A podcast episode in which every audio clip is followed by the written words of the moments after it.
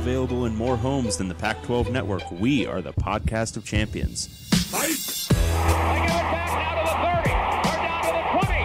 All the band is out on the field. I'm David Woods from Bruin Report Online. And here he goes, Myles Jack. And I'm Ryan Abraham from USCFootball.com. Leinart gonna try to sneak it ahead. Touchdown, SC. We are the podcast of champions.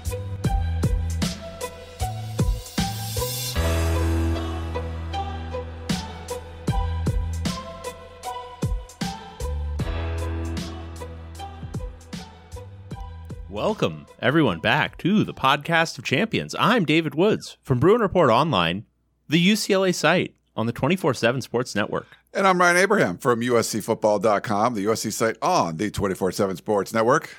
And together, we make the podcast of champions, talking all things Pac 12 football for at least a little while because we don't know how long the Pac 12 is going to last. Doesn't seem like it's that long, but we appreciate you sticking with us. It's going to be an exciting Pac 12 college football season in 2023.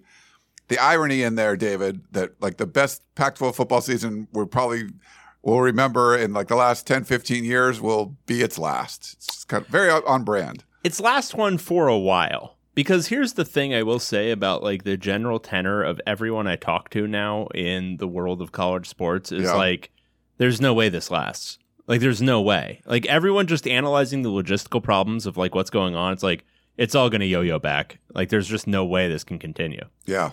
Uh, So Scott, you might just have to wait like eight years. Scott says uh, Pac-12 YOLO season. Yeah, Hell yeah. You're you're definitely big on the people are going to eventually get back to regional stuff, either by like the two super conferences just like coming together and it's sucking up everybody, and then like splitting it off into divisions where it's basically yeah, old it's either it's either um it's either suck everything in to then explode. Um, sort of um, wasn't that a universal theory of how it all got started? the Big Bang, like it's Big Bang Theory. yeah, but or- it's like this like kind of oscillation thing that's going on over billions and billions of years. Where Okay. it's just implosion and explosion. Um, that or um, the like schools that are really really serious, and that's only like fifteen schools nationally will just do their own thing, and then everyone else can get back to just playing college football. Yeah.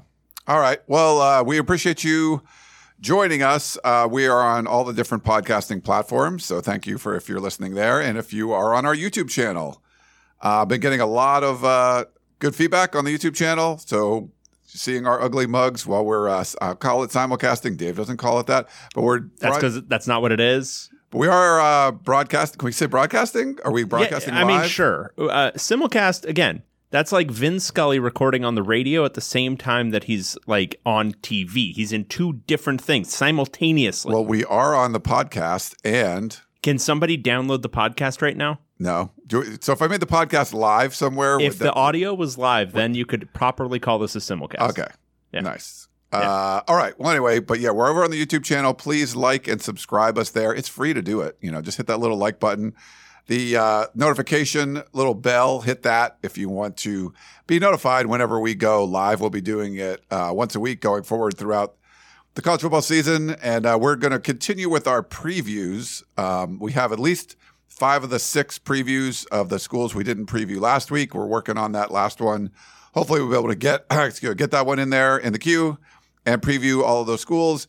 And then next week is going to be game previews because it's going to be week zero, and you have USC playing that first week, uh, and then you have uh, Arizona State and Utah playing on Thursday, uh, you know, before week one. So we're getting into the games right away. We have to do all of our picks for the entire season. hmm Uh, I downloaded the uh, you know the schedule that's like a grid on uh, the Pac-12 channel or whatever, or the Pac-12 website. So I'm just going to use that. You know, I used to go through and write all this stuff out. Like it's our last season. I'm just going to like highlight the, the things that the teams I think are going to win. So I'm going to do it real easy this year, David. I don't. You already picked yours, right? I'm already done, but I, I reserve the right to go in and adjust things as we go. Okay. Uh, before, uh, before, and it's going to be set in stone once we reveal our picks that Right. that week before the games. So we got to got to got to firm it up in the meantime. We, we have some new reviews. Have we gotten to that part Oh, of the uh, uh, we haven't uh, we haven't done the intro, uh, the whole intro yet, but you can call or text us at 424-532-0678. You can email us, pac12podcast.com, uh, at gmail.com. I'm sorry. The website is pac12podcast.com. And then over on Reddit, I don't know if we even look at that anymore, but we probably don't. Uh, the Apple Podcasting app, though, is a great place to listen to the podcast. If you want to follow us there, super helps. It's like the most popular podcasting platform out there. And when you rate us with the five stars and talk trash to us, it's a lot of fun for you. It's fun for us. We get to read it on the air. We will read it if it's uh, five stars and not too long. If it's, you know, someone's writing Moby Dick in there, we're not going to read the whole thing. But uh, yeah, we love to do those. And especially, you know, the self deprecating ones where we just kind of just crush us. That's fine. As long as you leave us five stars, that's what we want. I, I will say this uh, before I get to reading our three new reviews. Uh, I will say this: Three? if you want to write Moby Dick, it's got to be in like June. Okay. Yeah, Like if, like- if it's going to be like a long, completely irrelevant uh, review, I will read it, but it's got to be like off season, like deep off season when we're trying to fill space. Yeah. Um, all right, we got three new reviews. This is from Fitbit Returned, five stars. Outstanding. Found the pod in desperate search of more realignment content. Oh, When it was said there was some heavy bias on the USC LA schools, I was ready to be disappointed. Thankfully, this is a pretty fair assessment of all the schools. Excellent work, guys. Go Ducks. hey, that's Hey. nice. What should we try? Look at that. We would usually like talk more trash about the programs we cover than prop them up or whatever. That's our. David, maybe a little bit of basketball. Like if the if UCLA. Oh, like well, uh, yeah, I'm a, I'm a big UCLA basketball honk, but thankfully, this isn't a basketball show. yeah. Uh, Jim and Kent, five star review. Post Pac 12 ideas. Love your ideas for keeping the podcast going in the post Pac 12 era, a virtual Pac 12. Okay. Yeah. We're, we're still kicking things around. We'll, We are. we'll- gotta we'll figure this out. We'll hopefully have something to reveal relatively soon. Five stars from Trace J13. Love the pod. Next steps. I have thoroughly enjoyed the show. Thank you for all the work you've put into it over the years. I know the future of the pod is up in the air. My preference would be to continue the show following the same 12 teams in their new leagues. Thank you and go Denny Killingham. All right. I may have read that last week already. That's okay. Uh, thank you for those. Uh, we appreciate that. You know, all the reviews are great. We're not even like uh, bribing people with jockey gift cards or anything. No, we used to do that. Um, if you are a new listener, we used to offer jockey gift cards for the best reviews, which was a great way to farm five star reviews. It was good. We got a lot of reviews. It was awesome. And we gave a bunch of gift cards away. Thanks to uh, the folks at Jockey. I don't know. Maybe we'll do some more during the season. I, you know, I think Jockey is still associated with the Pac-12. Even if they're not, they can still be associated with us. They those people have been great. Uh, We got- love jockey. We have lots of Jockey underwear and stuff now. I'm Um, wearing jockey underwear and I believe jockey shorts. Nice. Yeah. Uh, but yeah, thanks uh, to them. Any other kind of housekeeping stuff, David? Like, we're, the preview should be good. Waiting on uh, Yeah, I mean we're just one of them. yeah. So we'll do we'll finish up the team previews today. So we're just gonna do kind of nuts and bolts and then quick projections on the season, and then next week we'll have our full season preview and a game preview, and then it'll be off to the races where we're gonna do a, a whole bunch of previews and reviews every single week. Yeah, Be a lot we'll, of fun. we'll keep track of all our, our stats and all that kind of stuff about you know how we do picks uh, for the game. Uh, I believe uh, my bookie's going to be back, so that's good. So I t- I've talked to them, so we'll probably be doing some stuff with them. I, last week, last year, I had a lot of fun betting my picks. You know, Mm-hmm. so it was good to do that, and I you know made a little money, which was nice. Um, but we'll You would have made more if you'd been betting whose picks. Uh, maybe a li- little more. It depends. The confidence level would have been low, but I might have. Yeah. You wouldn't be willing to But I- back my provably Right. better picks with your money. For one season, come on. Interesting. Uh, yeah. So we'll be doing some of that, and it'll be a lot of fun. Like go, the the game should be great, especially late in the season. Like holy cow, there's so many good matchups. You got to give the Pac-12 credit for the way they created the schedule. Um, it's going to be a lot of fun, and there's some fun early games too. I mean, like yeah, USC San Jose State shouldn't be much of a good game. They get to see the Heisman Trophy winner in like week zero. That's not bad. I mean, Utah hosting Florida, like come on, you know, and then you know getting ASU seeing what they're going to look like right out of the gate. I think we start off. It's it's going to be pretty strong. Colorado, you just that's must see TV the whole way. Like you know, I've already seen promotions for it on Fox for going to uh, uh, T- play at TCU. Now maybe it's a bloodbath, but still, like there's going to be some really cool stuff uh, early on, and I think it kind of you know whets your appetite, gets you into the season, and who knows? You know, we think the top six teams or so are like the better ones, and then the bottom six ones. But if some of those bottom six last year didn't happen a lot, where the bottom six kind of beat a top six team, but you know maybe it'll happen a little bit more this year. I don't know. We'll see. I mean. It, it, I, having like five ranked teams for a lot of the season should be a lot of fun. You know, like it, it, you get that little number by your name, and it just you get more attention. I think the Pac-12 quarterback play, those little numbers by the names. I think it's going to get a lot of attention. Yeah, I agree, and I would say uh, my general read of the Pac-12 is that the top definitely is improved. Um, like the top five-ish, six-ish is, I think, again the best it's been probably in ten years. And the bottom, and I don't know if part of this is that they just don't feel as hopeless with, um, you know, Herm Edwards and Karl Dorrell no longer uh, coaching, but it just doesn't feel as assy at the Right. bottom. Like David Shaw is gone, Herm Edwards is gone, Karl Dorrell's gone. Like guys who were really bringing down the league last year, and for Shaw, a long decline. Uh, for Dorrell, you know, kind of a historical tradition for him. Um, but those guys are gone. There's a little bit more hope in those programs. Um, so even if Stanford is bad, it's bad in a different way this year. Even if ASU is bad, it's bad in a different way this year. Yeah. Um, and Colorado, I don't think anyone's expecting them to be awful. I think people are expecting maybe some surprising things from them. So even that back half, it feels like there's at the very least reason for fans to be excited and hopeful. Um, and potentially, you know, Arizona could climb into the top six this year. Yeah, Uh, there's there's potential for that. It kind of sucks because there's some teams you could see over the years would build up. Like, what would Colorado be two years from now or a year from now? What would Arizona State be? Um, you know, they're it's like and Stanford even. You know, like they I, I they they were they needed a huge turnaround. I don't think it's going to happen this year, but it could have been year two, year three. Now you're not going to see that. Well, we don't know. Uh, but we were talking about those little numbers. Uh, by the way, Johnny says the best thing about Utah versus Florida is that Utah man and Florida man might be the most polar opposite people in the world. LOL. That's probably true. That's a good one. That is probably true. um, speaking of those little numbers, though, the the AP poll came out. Uh, five teams in the Pac-12 ranked. Uh, you got USC uh, number six. Uh, that's the same thing they were in the coaches poll. Washington uh, number ten. They ended the season number eight, so they dropped actually a little bit in the AP poll. Uh, Utah ended the season number ten. They are number uh, fourteen, so they dropped a few spots. Oregon comes in at number 15. Uh, they weren't ranked last year. And then Oregon State uh, ended the season at 17. They're starting the season at 18. So pretty consistent top 20 team for the Beavs. Um, but yeah, that's where kind of the the teams are right now, David. Yeah, um, and that all seems right. I mean, again, I make this point all the time when these polls come out. Uh, the AP poll doesn't really matter once we get into the thick of the season. Um, for preseason, though, I think for setting the stage um, of what a lot of the framework is for how people are going to understand the season, it is still super important because it's the kind of official one. The coaches poll is bullshit, horseshit, cre- Terrible. created by uh, assistant SIDs with too much work on their plates. Right. Coaches never look at them. It's nonsense. Um, this one, I mean, yeah, you've got your outliers who are doing something avant garde with their, uh, uh, you know, with their lists, but you got to understand most media members have an ego, but they also have this deep well of insecurity um, because they're covering, and I'll just, you know, you're covering people who are extremely talented, and you're just like some schlub who writes.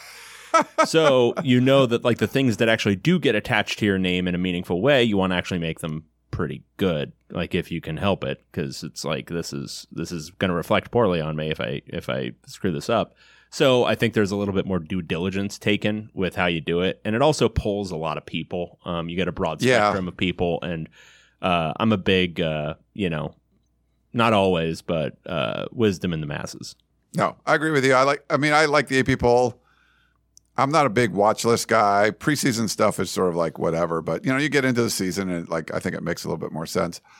Um, let's see. So some topics we want to get to before we do the previews. Uh, we want to know. I know there's a lot of talk about Cal and Stanford. Um, poor Oregon State and Washington State. They're just sort of like again, just waiting for something to happen. But uh, Wilner tweeted out earlier today. Uh, we're recording this on a Thursday that he thinks that there's something could be resolved in the next 24 hours with Cal and Stanford. Um, a lot of stuff going on there. Uh, you know, they're looking to get into the ACC.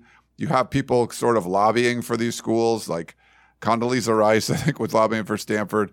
Um, you need 12 out of the 15 votes. Uh, I guess Notre Dame gets a vote too. And apparently, the no's right now, David, are Florida State, Clemson, North Carolina, and North Carolina State. Uh, and that you know the big opposition would be, you know, they don't bring much uh, value as far as money goes. This is, of course, the the you know Atlantic Coast Conference, meaning all of these schools are on the Atlantic Coast, and all of them are in the Eastern Time Zone. So about as far away as you could get from Stanford to Cal. But you know, we've seen weirder things in realignment. Um, so right now, and a lot of people are pissed at Florida State because there was a deadline to leave the conference. If they wanted to leave the conference for 2024, they would have to have notified by two days ago, uh, August 15th. And now uh, that's passed, but they're still, you know, rattling a lot of cages, making a lot of noise. And you're like, oh, you want to leave, and now you're blocking someone new from coming in. So people are kind of pissed about that. But apparently, at least according to Wilner, we're going to find out something soon. Um, any thoughts on the whole Cal Stanford to the ACC thing, besides the fact that it doesn't make much sense, like I think you've pointed out before? What do you mean besides? That's the entire thing. It doesn't make a goddamn bit of sense. I mean, and even less so than the Big Ten moves for so many West Coast schools because the ACC is is as it says an Atlantic conference. Every single game will be going deep into the East Coast. Yeah. Uh, it's Eastern time zone. it's dopey. It's dopey for doing it if you're doing it for very little money. Um, it's dopey to do it for all the Olympic sports, but all this stuff's dopey. Uh, that is a. I would. I would. There have to be conversations at the highest level of Cal that's like this doesn't make any sense. Yeah. Like it doesn't. If the choice is continue as a Mountain West school or go make ten million more dollars to be in a in a league that will will fall apart soon.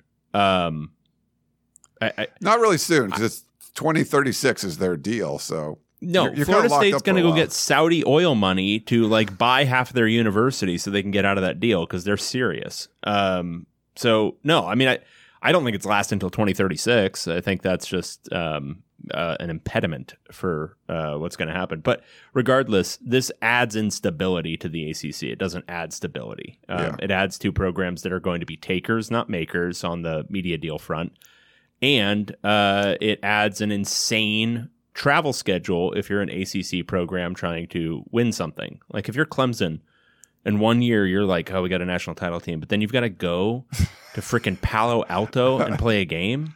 What's that all about? Yeah. Um, there's a reason why, like the Florida, I mean, they're SEC, but just as an example, didn't play a, a game in the non-conference outside the state of Florida for like 30 years until this year against Utah. Yeah. Like you don't do that because it's hard. And adding that to go play, it's not you're not doing it to go play USC. You're doing it to go play Cal. I don't know. I can see why Florida State might be a hard no on that, and why you know schools of the Pulse might be a hard no on that. Uh, for a variety of reasons, they want the league to be unstable as it is right now, so they can get out of this quickly. But also Yeah. for competitive reasons, what is the purpose of adding Stanford and Cal? yeah, apparently SMU wants to join too, and they're like their boosters are so rich, they're like, don't even pay us for like five years. Like that's there's some crazy stuff going on. Um, people, you know, pushing behind the scenes with you know high level power brokers in the country trying to make stuff happen. I think both schools would rather be in the Big Ten, and I think it would make sense for Oregon, Washington, USC, and UCLA to have Cal and Stanford in there. Um, you know, less travel. You kind of have your West Coast pod. That would make No, the no, most sorry, sense. sorry, sorry, sorry, sorry, sorry. Let's not. That would make more sense. The thing that would make the most sense is that none of this happened. Right, but it's happening. But if we're in the land of make believe, if we're in the land of nonsense, which No, we're in the land all- of reality, We're all which is where we agreeing. are. are all agreeing that that's what this is. The land of nonsense is now the land of reality. Um, then yes, the Big Ten is the better solution. Uh, and then the only other solution that should really be considered is either reform the Pac-12 and get other schools into it, which I, I think probably a non-starter with the way they're talking about it. The AAC again doesn't make sense. It does not make sense. no. It's going to cost those schools so much money to do that. Um, but if that doesn't make sense, uh, Mountain West. Yeah, and you know, there Wilner had a story about like what the Pac-12 is kind of worth, and we've talked about this before. Sort of like if you have a if you took a company public and it failed and you went, you know, you go bankrupt or whatever, uh, there's still some value there. Just but the tox, the stock ticker you have, like there's some value in like the shell that's left over. There's all, all Honestly, these like I found that story more depressing than any part of any of this. It was like, yeah, you can scrounge some stuff out of the dumpster. In the bottom of the dumpster, there's like some cash that you can maybe pick up. it is millions of dollars though. Because- it, it was like you can sell this metal. Like if you find copper wiring Yeah. in the trash, you can go sell it for a premium. Like it's It is like selling the copper wiring out of the, your your, your office building. Like we had this thriving the company that we like produced whatever widgets out the ass, and then all of a sudden, like, yeah, everyone left. There's no more widgets being produced, but we had a lot of copper in the walls. Let's get that. Yeah, no, that's what it is. And it's like, yeah, okay, a one-time influx of cash to do what? Like to to build a conference that's significantly worse. That Yeah. you're going to have like media deals that range from like single figures to like low double digits for your schools. And like maybe that's the model that all of this should probably take at some point at at some level it's all, all the schools that are unserious should just drop down to whatever that level is going to be and they'll be pioneers in that space but man reading about how they can scrounge cash out of uh, money that other schools have made like literally not even like by virtue of being in the la market usc and ucla are valuable no no no like literally the amount of money that Arizona got from like NCAA tournament runs is going to go to Stanford and Cal. Right. It's just, Yeah, like so what a what a You thing. get units. So if you didn't know, so you get NCAA units. It's it's they're paid out over like a six six year period, and the Pac-12 got a bunch a couple years ago. Um, and so when that happens, you get there's none for the COVID year, but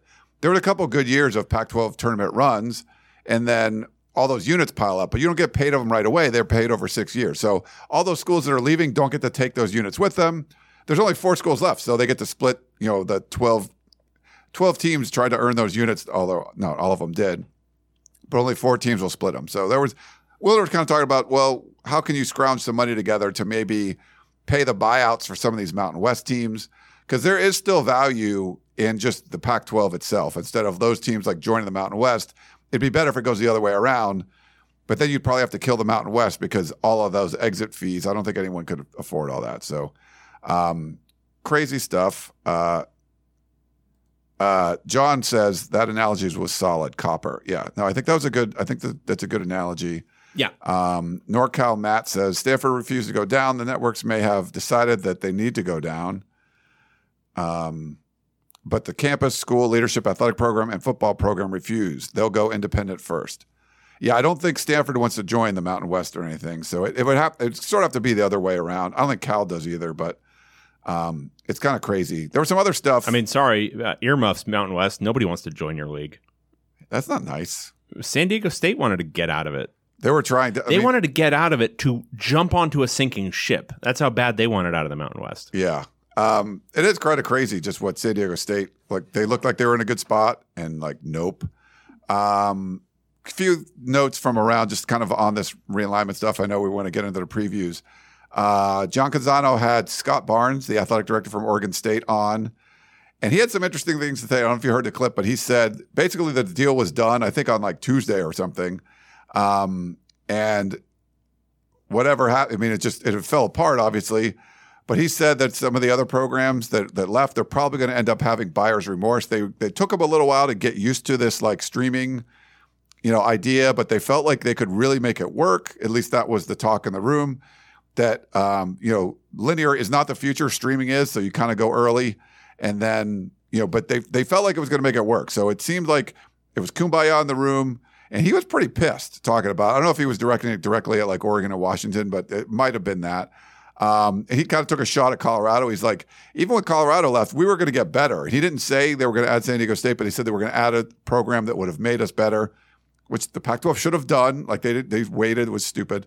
Um, once Colorado decided to leave, um, but he thought that they could have really closed the gap between the SEC and the Big Ten. I don't know if that could have happened, but I believe him that, the, that there was a deal in place and then uh, things just kind of fell apart. But he was pretty. Uh, he was. He seemed pretty steamed. Yeah, I mean, I think it's it's possible to hold two thoughts within your mind on um, the the the nature of the media deals that were offered. On one hand, if you looked at it in just a pure vacuum, given what everyone is now going to be faced with um, in terms of travel, in terms of all this stuff, if you look at the Apple TV deal, okay, it's incentive laden, but you know, I, and we don't know the exact structure, um, but you know, with heavy, you know, uh, push for it, it's a streaming thing, so it's not quite the same thing as like the Red Zone channel. Could you get to a million? could you get to 1.5 million subscribers? Um, and if you do, could you outperform expectations? Could you negotiate it even further up to like 26 or 27 as the base? These are the kinds of things where, like, I think if you were looking at it in November of 2022, you might say, okay, we can sign up for that. That's okay. And if it's a strong pitch, if it makes sense, if it's, you know, well presented by Kliavkoff. But on the other hand, as like an 11th hour thing, when everyone's got at least a few toes out the door um, already, if not a whole foot, if not their entire body, and they're just like leaving the door open, just shouting goodbyes at you awkwardly because you won't say goodbye. You'll just be like, oh, but I had one more thing. And, and you're like kind of holding the door open and you're like, yeah, yeah, I got to leave though. Um, whatever the the metaphorical situation, uh, it, it, you can't present that offer as your final thing. And it sounds like piecing all this stuff together, it sounds like there was a pitch for still a linear package towards the end, which is what. And I don't know if this is just Washington's cover for what they did, but it sounds like that was the deal they thought they would be signing on Friday, and then it turned out they weren't. Now that seems that that that rings false to me. Um, but I think it's the cover they're using. I think there was a pitch from Kliavkoff to do that as recently as like a week or two before, but those things don't fall apart, and then you're suddenly just presenting a streaming only deal on Friday. Um, So all that being said, could the streaming only deal have worked? Sure. Could it have been, as Michael Crow put it, some 23rd century Star Trek thing? Maybe. I don't know. How's that guy still employed? I don't know. He sounds ridiculous every time I hear him speak. Um, it- it- so so there's a great there's a great speech uh, of what he was saying um, where I watched the video of it and he was talking about it and he was like, yeah, and, and it would just be digital, it would be on demand where you can just watch it whenever you want. And uh, that's so critical. And it was like he had never heard of streaming before or a DVR. like it was crazy. Um, so anyway, I, there's there's uh, so many so many factors, but I think a huge part of this that's just it's been hit, but should hit it again. Timing, timing is everything, and the way you present something is everything. And I think Kliavkoff missed in a lot of ways, but just the fact that there was an ESPN offer apparently late summer last year or Yeah. early fall last year. And then between that and now, the only thing that came up was an Apple TV deal that could have been presented at any time. Yeah, the apparently essentially the Big 12 deal, the Pac 12 could have signed. And it looks like there was a LA Times article um, talking about this a little bit. And one of the things they said about that was um, one of the Pac 12 presidents said he worked with a professor on Oh, his yeah. campus who estimated the school's market value would be 50 million per school. So the 30 million dollar offer they got from ESPN, which is essentially this was October 22, 2022 according to LA Times essentially the what the Big 12 end up coming in and taking away. They're like, oh, if they won't take it, we will. So just completely outmaneuvered there. So then they tell all the presidents they want to get 50 million per school. They basically tell that to ESPN and they're like, no. And you know, when you start, if you're like negotiating and you start at some ridiculously high level, it doesn't look like you're serious. And I think that, you know, at, at that point, another you probably missed up from Kliavkoff, just like backing away and waiting. Like you needed to do something uh, to make this happen because once you screwed that up, then it allowed the Big Twelve to jump you in line and then take away. There was only, I don't think he realized there was just limited linear capacity out there, and the Big Twelve said, "I will take it," and then move on. You know, so I thought that was kind of interesting. I know there's other start parts of the story you want to talk about, but that was kind of interesting. That was one of the presidents. You know, there was there was like, nope, we want to stick for 50 million, and then there's like, nah. So big thing that comes across in the LA Times piece, which I really think um, everybody should give a read uh, to. Brady McCollough did a great job. Um, is that the presidents are all, as I've been saying, when I can name any of them, uh, idiots. Every single one of them just a dumbass. Um, and I think everyone would just be better served by just taking everybody in authority down like several pegs in your mind as to look, are they good at their job? Well, what is their job? Their job is to like fundraise for their university. Like, are they good at like talking to people? Maybe. Are they good at like understanding the business of sports?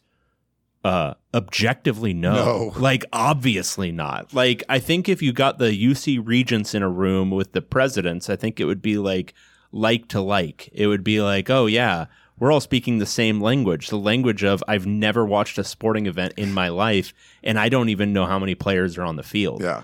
let alone knowing how it works behind the scenes. you know, right like, come on. so there's just a there's there's many many factors to the story but um that was a critical piece i would say there is a little bit um just kind of with the uh big 12 and their kind of position on realignment i still sniff a little bit of collusion here. Like oh the big 12 just knew to jump the line and and go get that deal right then at the same time that they were that that offer was being presented to the pac 12 and you know not taking things in their proper order, or was ESPN like, hey, yeah, no, come over here, you do that, and that way we're, we're screwing over one of you leagues, so which one's going to jump first? Um, so They're like, we're going to kill one of you. We don't care which one. Who's going to we don't really care which one who's who's going to jump at this. Um, so whatever, it doesn't really matter. Uh, the thing I thought was most interesting, um, which I think people are, some people are reading it one way and some people are reading it the other, um, is that Kliavkoff spent a whole shitload of time as we as he was saying publicly, but as was the reality behind the scenes, trying to block UCLA from going to the Big Ten. And the story details, and again, read it. Uh, the story details that he received a number from the UC Regents uh, at the level at which they would block the deal $52 million a year for UCLA. This is nonsense on, on several levels. One, at $52 million, guess what? The Regents have, wouldn't have needed to block the deal because there would have been no deal because UCLA would have been like, yeah, of course I'm signing up for $52 million a year. to stay What- to like- stay in the West Coast. it's not like I want to go play games in like Bloomington. Are you out of your mind? Um, so that two, uh, that level of unequal revenue sharing was a non-starter from the jump with all of the other schools in the Pac-12. It's one thing for USC to ask for unequal revenue, and you could see maybe some other schools in the league saying, "All right, we'll give them an extra ten million dollars a year." But if it's only UCLA left, you think Oregon is ever going to sign up to give them more money? And that's just again going back to the critique of Kliavkoff, uh, newcomer didn't understand the landscape, didn't understand the politics of these schools, didn't understand how the dynamics work.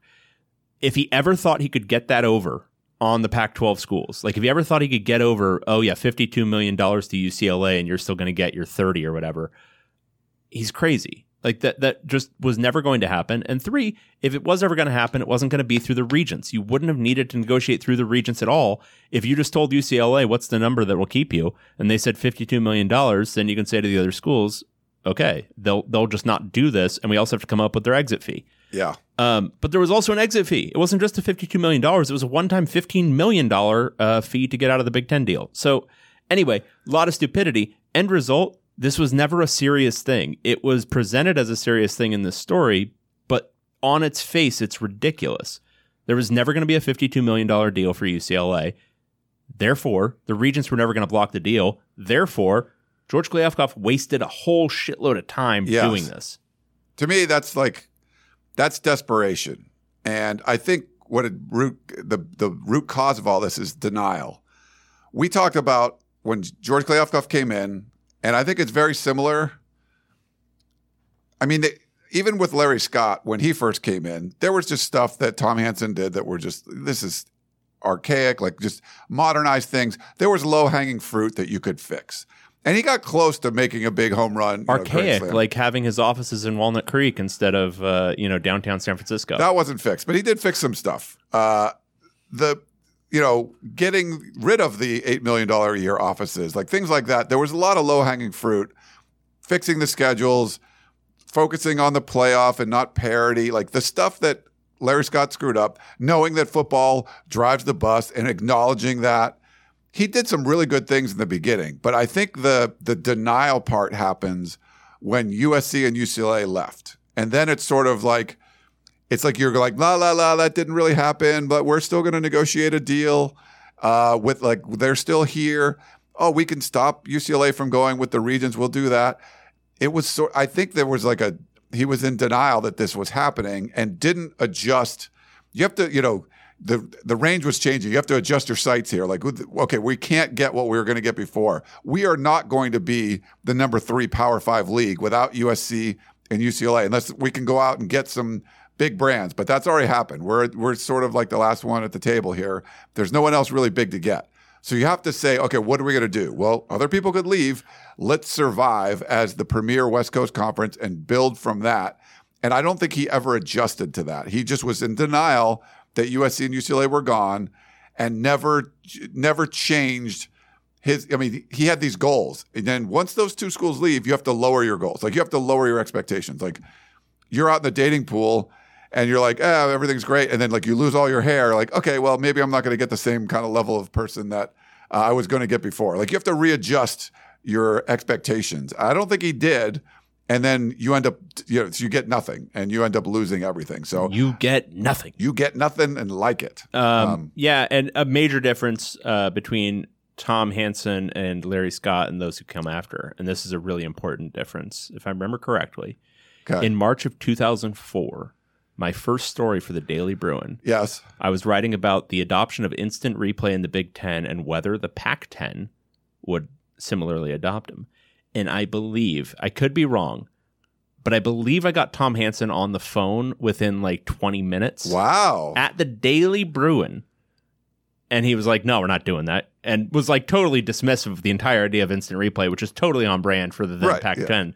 Uh, but I was able to get that dude on the phone as a student reporter in those days.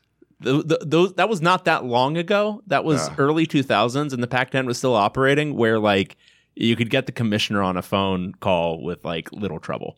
Yeah, Larry Scott wouldn't talk to people that worked there, let alone Yeah. like, you know, he would he the, the funny thing was that he wouldn't talk to athletic directors. He would only talk to presidents, you know, and the guy- the president the guys that didn't know much about sports, he could like win them over and the athletic directors like saw through the bullshit, you know, but he wouldn't talk, even talk to them. So Yeah. crazy stuff. Uh, I miss Tom Hansen. That's all I'm saying. one other quick thing, uh, Jason Scheer said uh, this was kind of interesting. He he wrote an article like kind of on some of the propaganda and everything. If you remember, towards the end, I made a prediction on Twitter, and I said I think Arizona is going to be the only other team to leave, and so Colorado already left. I think that I said I think the rest of the league might stay, and it looked like it potentially could have happened. But then uh, we heard from Michael Crow again, who was saying that they were joined at the hip and they were never going to, you know, split up or whatever. Apparently, that was just more bullshit to make him look better. Um, but Scheer was saying that Arizona definitely was willing to leave. They had applied for membership before those other schools, so they were out ahead of the curve. So there, that, that possibility of them being the only team to leave, I think, was still out there. Um, but they could have left, and they were willing to leave without Arizona State and Utah. Um, but he I, apparently Michael Crow was doing that to kind of put pressure on them to stay. So I thought that was kind of an interesting tidbit. Yeah, yeah. I mean, I think um, it certainly sounds as if uh, Robin Roberts uh, was definitely more willing to go than uh, than the dumbass Michael Crow, which uh, you know kind of adheres to everything we've seen so far. Uh, by the way, we just got our uh, sixth preview, so I will download that while we're doing um, while we're uh, doing our other previews. But should we get into the previews? We should get into the previews. Let's start previewing some schools. Let's talk some actual goddamn pigskin. Talk some pigskin. Um, let's see. Where do you want to go first? Oh, God, choose your fighter, man. Let's go with. Washington State Cougars. Or do you want to? Are you excited about them? Can we do the? Washington State Cougars. I mean, it's always it's the time of hope. So It's let's go with the yeah, let's go with the Cougar sound. All right, let's do some Washington State preview. This is Jamie Vinnick with CougFan.com previewing the Washington State uh, football 2023 season. Cougars are looking to build off the year in which they won seven games and made it to a bowl, but obviously fell short in a number of games, including any game against uh, a ranked team or a team with uh, significantly more talent um, and higher recruits. Uh, Washington State does bring back a lot of their offense. Cam Ward at quarterback, Nakia Watson at running back, to name a couple. Um, they do lose a handful of receivers, but uh, the the overall field there's probably an upgrade there. Josh Kelly from Fresno State, Kyle Williams from UNLV, Isaiah Hamilton from San Jose State, all three Mountain West transfers, um, and then a JUCO transfer, DT Sheffield from Northwest uh, Mississippi Community College, a guy with incredible, incredible speed. They do bring back Lincoln Victor to that room, and add a really talented freshman in Carlos Hernandez, who is uh, came in the spring, really impressed, and will likely be in the rotation to some degree. The offensive line's in a bit of an interesting spot. Um, as I'm leaving this message on Thursday, uh, August 17th, Fa'alili Fa'amoe, the expected right tackle, has not practiced over the last week and a half. Uh, the hope is he'll be back for the game, but in the interim, There's been a lot of shuffling along the line. Connor Don is, safe at center. And then as of late, it has been at the Pole at left tackle, Brock Dieu at right guard. Uh, the left guard has been Maake Fifita, and it's been Christian Condu at right tackle. They are just getting Christian Hilborn back from an injury, so he might be rotating back in soon. But that position is still up for grabs in a lot of ways.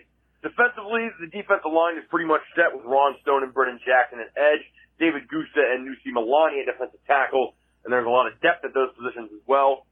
Wazoo can go about six deep at edge with Quinn Roth, Lawrence Falatea, Raam Stevenson, and Andrew Edson, and also have a young freshman named Isaac Terrell who's at a big camp.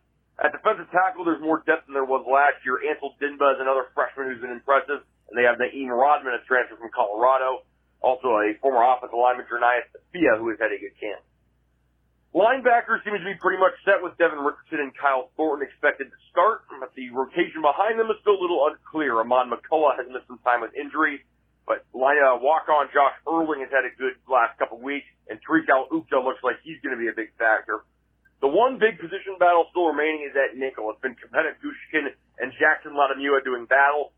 The feeling right now is it's probably going to be a split uh, rep between those two guys when the season comes around. But how they will end up splitting those reps, that part is still unclear. Uh, quarterback Chau Smith-Wade and Cam Lampkin.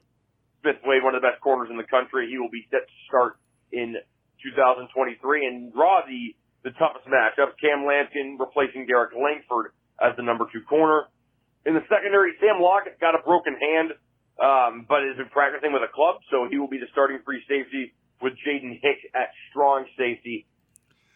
The way that's uh, so we have three minutes voicemails. So I think a lot of the ones were the previews have sort of run into that a little bit. So they sort of end. He got through the units though. He got through most everything. Yeah. Very- Um, good stuff there, though. Yeah, that was great stuff. Uh, really detailed. Um, I wasn't encouraged by what I was hearing about the offensive line because if you remember watching Washington State last year, uh, you kind of pick your, you know, choose your fighter as to why the offense didn't ever really get going. A lot of it was the offensive line, and some of it was Cam Ward. Um, and so, don't love hearing that the offensive line is still kind of a work in progress at this point. Um, normal. I mean, normal if you're you know integrating some new pieces and there's guys with injuries, but it's still you know if you're if you were if you were a Washington State fan, you're thinking, what's the one thing I really want to see out of this team? Uh, offensive line, because if you get a good offensive line, maybe you see a lot different Cam Ward. Who Yeah. knows? Um, with a little bit more development, with time and experience, and then also with a little bit more security back there.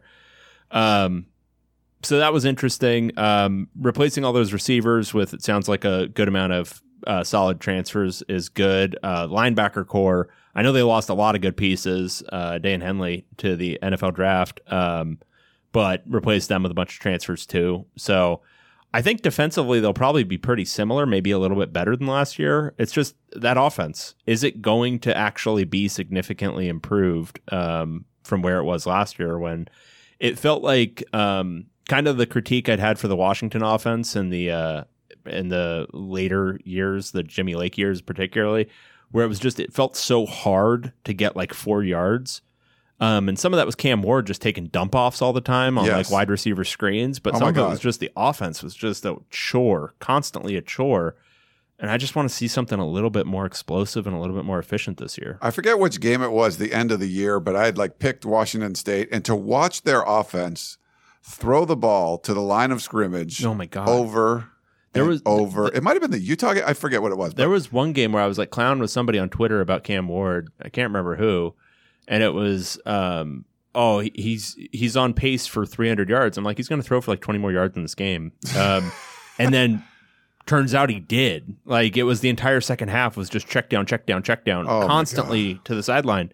Um, and the other team can't even remember what game it was. The other team just had it completely scouted out at that point, and that was the thing is that that offense looked like it got fully scouted out because they weren't challenging teams at all uh, you know, down the seams, deep at all. Um, so there's a lot, there's a lot left to to do offensively for them, and I would have I would have liked to have heard offensive line looks great. You know, they're you know it looks like that's a unit that's really going to surprise some people. You thought with his head coach from Incarnate Word, like they would, as the offensive coordinator, that was going to work. And I don't know if it just didn't. So now you're going to go in another, another direction.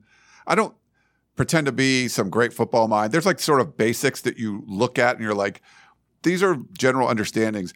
some of the stuff when you're throwing a ball to the line of scrimmage, you're throwing a screen. It's maybe people are getting a little aggressive and they're getting in the backfield and you kind of dump it over the top of them, or they're like taking away the deep shit and you're like, okay, I'll dump it off and we're going to pick up yards. It's all about setup but when and then they're take advantage. when Set people up, are like advantage. basically guarding the line of scrimmage. Like we're like, okay, with this is where we're playing defense, and you continue to throw balls to the line of scrimmage Yeah. that go absolutely nowhere. I'm like, is there something I'm missing? Is this this doesn't make much sense to me? And that was what watch, watching Washington State offense last year was kind of like that. Yeah, they were setting up deep play action for this season. I thought it was so bad.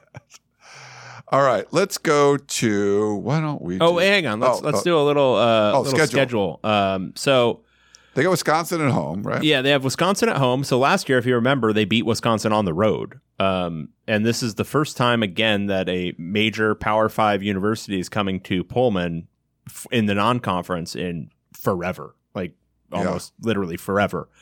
Uh, so that's going to be really, really exciting. I think that's a game to like circle. If your team isn't playing at the same time, that might just be kind of a crazy environment. Yeah. Might be kind of a fun one to watch on TV. Even like Colorado State on the road to open, like you don't want to start on the road, right? To open, but No, not ideal. I don't know. I, I don't think Colorado State's expected to be very good this year. Yeah. Um, so that one should be a win. And I would anticipate Northern Colorado being a win. Wisconsin at home, you just don't know. They were able to beat them last year. Um, and you could see it again. Um, but Wisconsin's generally operating with more talent, and they've got a new coach who's uh, pretty good. That Yeah. old Luke Fickell fella. So that'll be interesting to see. Um, but no doubt, challenging game. Um, and then in conference play, I mean, I mean, open it with the Beavs. opening with the Beavs at home. I mean, that's like the two leftovers like playing each other right away. You're going to go the first conference game in the new Reser Stadium. Like I was gonna, that's an L. yeah, there you go. Uh, well, no, but this isn't. This is in Pullman. oh, I'm sorry, it's in Pullman. My bad. Yeah, it's in okay. Pullman. It is Pullman. Uh, okay, sorry. Yeah, but uh, I would say the main thing. it might not be then. The my, main, my bad. the main main takeaway, besides the fact that Ryan has ants, uh, the main is there an takeaway. answer? Yeah, I've had to I've had to murder two of uh, my living brethren, the ants. Oh, Uh, it's okay. Um, they had it coming. Uh, uh, they avoid USC Yeah. and they avoid Utah. That's pretty good. yes. All things considered, that's pretty good. So I think Washington State, even if the offense is maybe not in very good shape, um, still, and who knows, might be, uh, even if it's not in great shape, probably a bowl team. You know, I, Yeah. think, I think it'll be comfortably a bowl team. Was it was it seven five last year? Is that Yeah, was that right? yeah. I Um, think I think somewhere in that range again seems reasonable. Okay. Uh, all right. Well, let's go to our next one. We're gonna do. California Golden Bears. Uh, they weren't very good last year, David, if you remember. But uh, here's our preview right now. Jackson Moore for BearTerritory.net here, covering Cal training camp, where uh, emotions are pretty high with the conference realignment issues, uh, much more so here than at Stanford uh, on the other side of the bay, which is not a great distraction for a Cal team that's going through a lot of changes. They've got 50 newcomers, pretty solid group of uh, 20 transfers, but a lot of them are replacing players that got picked off themselves from the portal. Um, the biggest changes right now, of course, Bill Musgrave, the pro style offense that he ran as the offensive coordinator, being replaced by Jake Spavital, known for his offensive high powered uh, attack, the spread, uh, air raid. Um, I mean, just exactly what Cal would like to see after just the stagnant offenses they've had and the old school offenses they've had the last couple of years that just were pretty dreadful. Uh, the biggest question marks of having some success with that, of course, is going to be at quarterback. They lost uh, Plummer to Purdue or to Louisville, excuse me, and um, they've got three quarterbacks battling for the job. Sam Jackson from TCU, Ben Finley from NC State, and Fernando Mendoza, the redshirt freshman. It's been neck and neck all camp long. Uh, the O line was probably the biggest issue of all last year, and their best O lineman, uh, Ben Coleman, was picked off from the portal. Uh, they did add Barrett Miller from Stanford. They added Matthew Wyckoff from Texas A&M, and they do get back Matthew Cindric, who missed most of last season. It's kind of their captain there, so chance for them to at least be improved uh, under uh, O-line coach Mike Bloesch. And then uh, the defense is just kind of a general question mark. They just haven't been uh, the great defenses that Tim DeRuyter instilled early in the Wilcox era. It's just been kind of average as of late, and uh, not what Justin Wilcox needs. So we'll see if they can get over the hump this year. Uh, what needs to happen for this team to have a successful run? They need Sam Jackson, the quarterback from TCU, to reach his potential right away. Uh, he does things at practice that are, I mean, the most athletic plays I've seen or I've ever covered at the quarterback position, but he's got a lot of turnovers, a lot of just really head scratching throws and kind of negates the good things he does. It, it feels like he's reined it in a little bit in camp here late. So, um, if he's as good as he can be, it could be a big difference for Cal. And they also need some defensive star power. That's been another part uh, that hasn't quite clicked for this defense. They got Jackson Sirmon, but can some of these newcomers fill some voids? Nohl, Will- Nohl Williams from UNLV has been terrific at cornerback. Uh, Patrick McMorris was a star at San Diego State, and Brett Johnson is back again after back-to-back season-ending injuries in the last two off seasons. So we'll see if they can get him over the hump. I think fans can expect this Cal team to have a much more exciting offense, but uh, probably shoot themselves in the foot some with some quick three and outs and turnovers, and just not sure the rest of the team is going to be good enough to make up for that margin of error. So uh, we'll see if they can get over the hump or not. Jackson, nice, nice work. Great stuff. I'm revising. So I, I had Cal at one and eight. I'm revising that downward. What? Uh, Who'd you have them beating? uh, who did I have them beating? I had them beating Washington State randomly. Wow. Um, Okay. Uh, wow. None of that sounded very good. Like to my my trained ear, uh, none of that sounds sounds very good. Uh, lost their best offensive lineman. Offensive line sounds like ass. Uh, they've got a three man quarterback competition where the best guy is Sam Jackson, who's sometimes exciting but also throws a lot of interceptions and makes big okay. mistakes. But exciting. Exciting. We like excitement. Um, the implicit critique of is Peter Sirmon still there? Uh, yeah, right, isn't he? I don't know. Did he get fired? No, I think he's still. Yeah, I think he's still there. Uh, the implicit critique there, where Jackson didn't even mention him by name, but mentioned Tim DeRuyter and was like, they don't really have the hallmark of those Tim DeRuyter defenses from the first few years of the Wilcox era. He used to say DeReuter. Whatever. I don't sorry. I But, remember. but he said DeRuyter. yeah, it's DeRuyter. Yeah. Well, he covered him at Fresno State. Oh, so. and he said DeRuyter? No, you said you used to I used to say DeRuyter. Yes. Yeah, because there's a Y in there. it should be De DeRuyter, Yeah. but it's fine. It should actually be like DeRuyter. What kind of name is that anyway? French? Uh, you know, Dutch? I don't know. He went to uh, St. John Bosco, but I don't Seems know. Dutch, actually. Yeah, I think he's yeah he's still. Sound off in the mentions. Is that Dutch? Um, Peter and- Sirmon is the defensive coordinator, inside linebacker. Anyway, coach. Peter Sirmon, terrible. Uh, also nepotistic. Nepotistic? Nepotismicistic? Sound off in the mentions about what that is, too. Um, Okay. But uh, yeah, so I would expect their defense to continue to be bad. Um, they did get uh, that Nohl Williams guy that they were talking that he was talking about. He was a corner that a lot of teams were targeting, yeah, that's good. and Cal pulled him. So that's that is a good get, um, and that should improve their defensive backfield. But I'm I'm anticipating this being a rough one for Cal, and probably. I mean, the thing is, their financial situation is now so weird that what I was expecting to be a Justin Wilcox death march uh, to a, an absolutely sure firing at the end of the season might not be. Like they might not be able to afford that. Um, that's one thing. Uh, by the way, overarching consideration that you need to remember for Stanford, Cal, Oregon State, and Washington State. Not that Oregon State, Stanford, or Washington State were getting anywhere close to firing their coaches. Those those three are probably on the coldest seats in the conference. Yeah, Um, it's going to be a lot harder harder to fire these guys who are getting paid these salaries that were set when the media deals were a certain way. yeah, Um, and these four schools are going to be in a very unique spot as these contracts play out over the course of the next few years. and they uh, Cal misses Colorado and Arizona. Not so great. Not like not you know not ideal. Uh, No. if you're talking like you'd the rather- Arizona one probably doesn't matter, uh, but the you play USC, UCLA, and Utah in the South. So not great. yeah, that's not really what you want. I have, a, I have a little theory I just kind of spitballed while uh, Jackson was talking. I'm going to think about. So, four teams Please do so out loud. are remaining in the Pac 12, Pac 4, whatever you want to say. The Pac 4 website's amazing, by the way. That was It's awesome. so funny. Uh, I would say, do you remember back in 2020 when Stanford, so different conferences went through pandemic, like different levels of pandemic. Like SEC's like, let's play football. They played their conference schedule. It was fine. The Pac 12 wasn't going to do it. The Big Ten wasn't going to do it. Then they had to they eventually did it. Um, Stanford though couldn't practice. Do you remember there was something where like They, couldn't practice on campus, and so they had to go to San Jose. No, I think they went to. Didn't they go to like um somewhere up north? Like uh, what are the what are these uh pot places? I forget what it was. But I thought I don't know. Humboldt. I think it was like Humboldt or something Yeah. like that, or maybe San Jose State went up there. But it was some kind of distracting thing like that.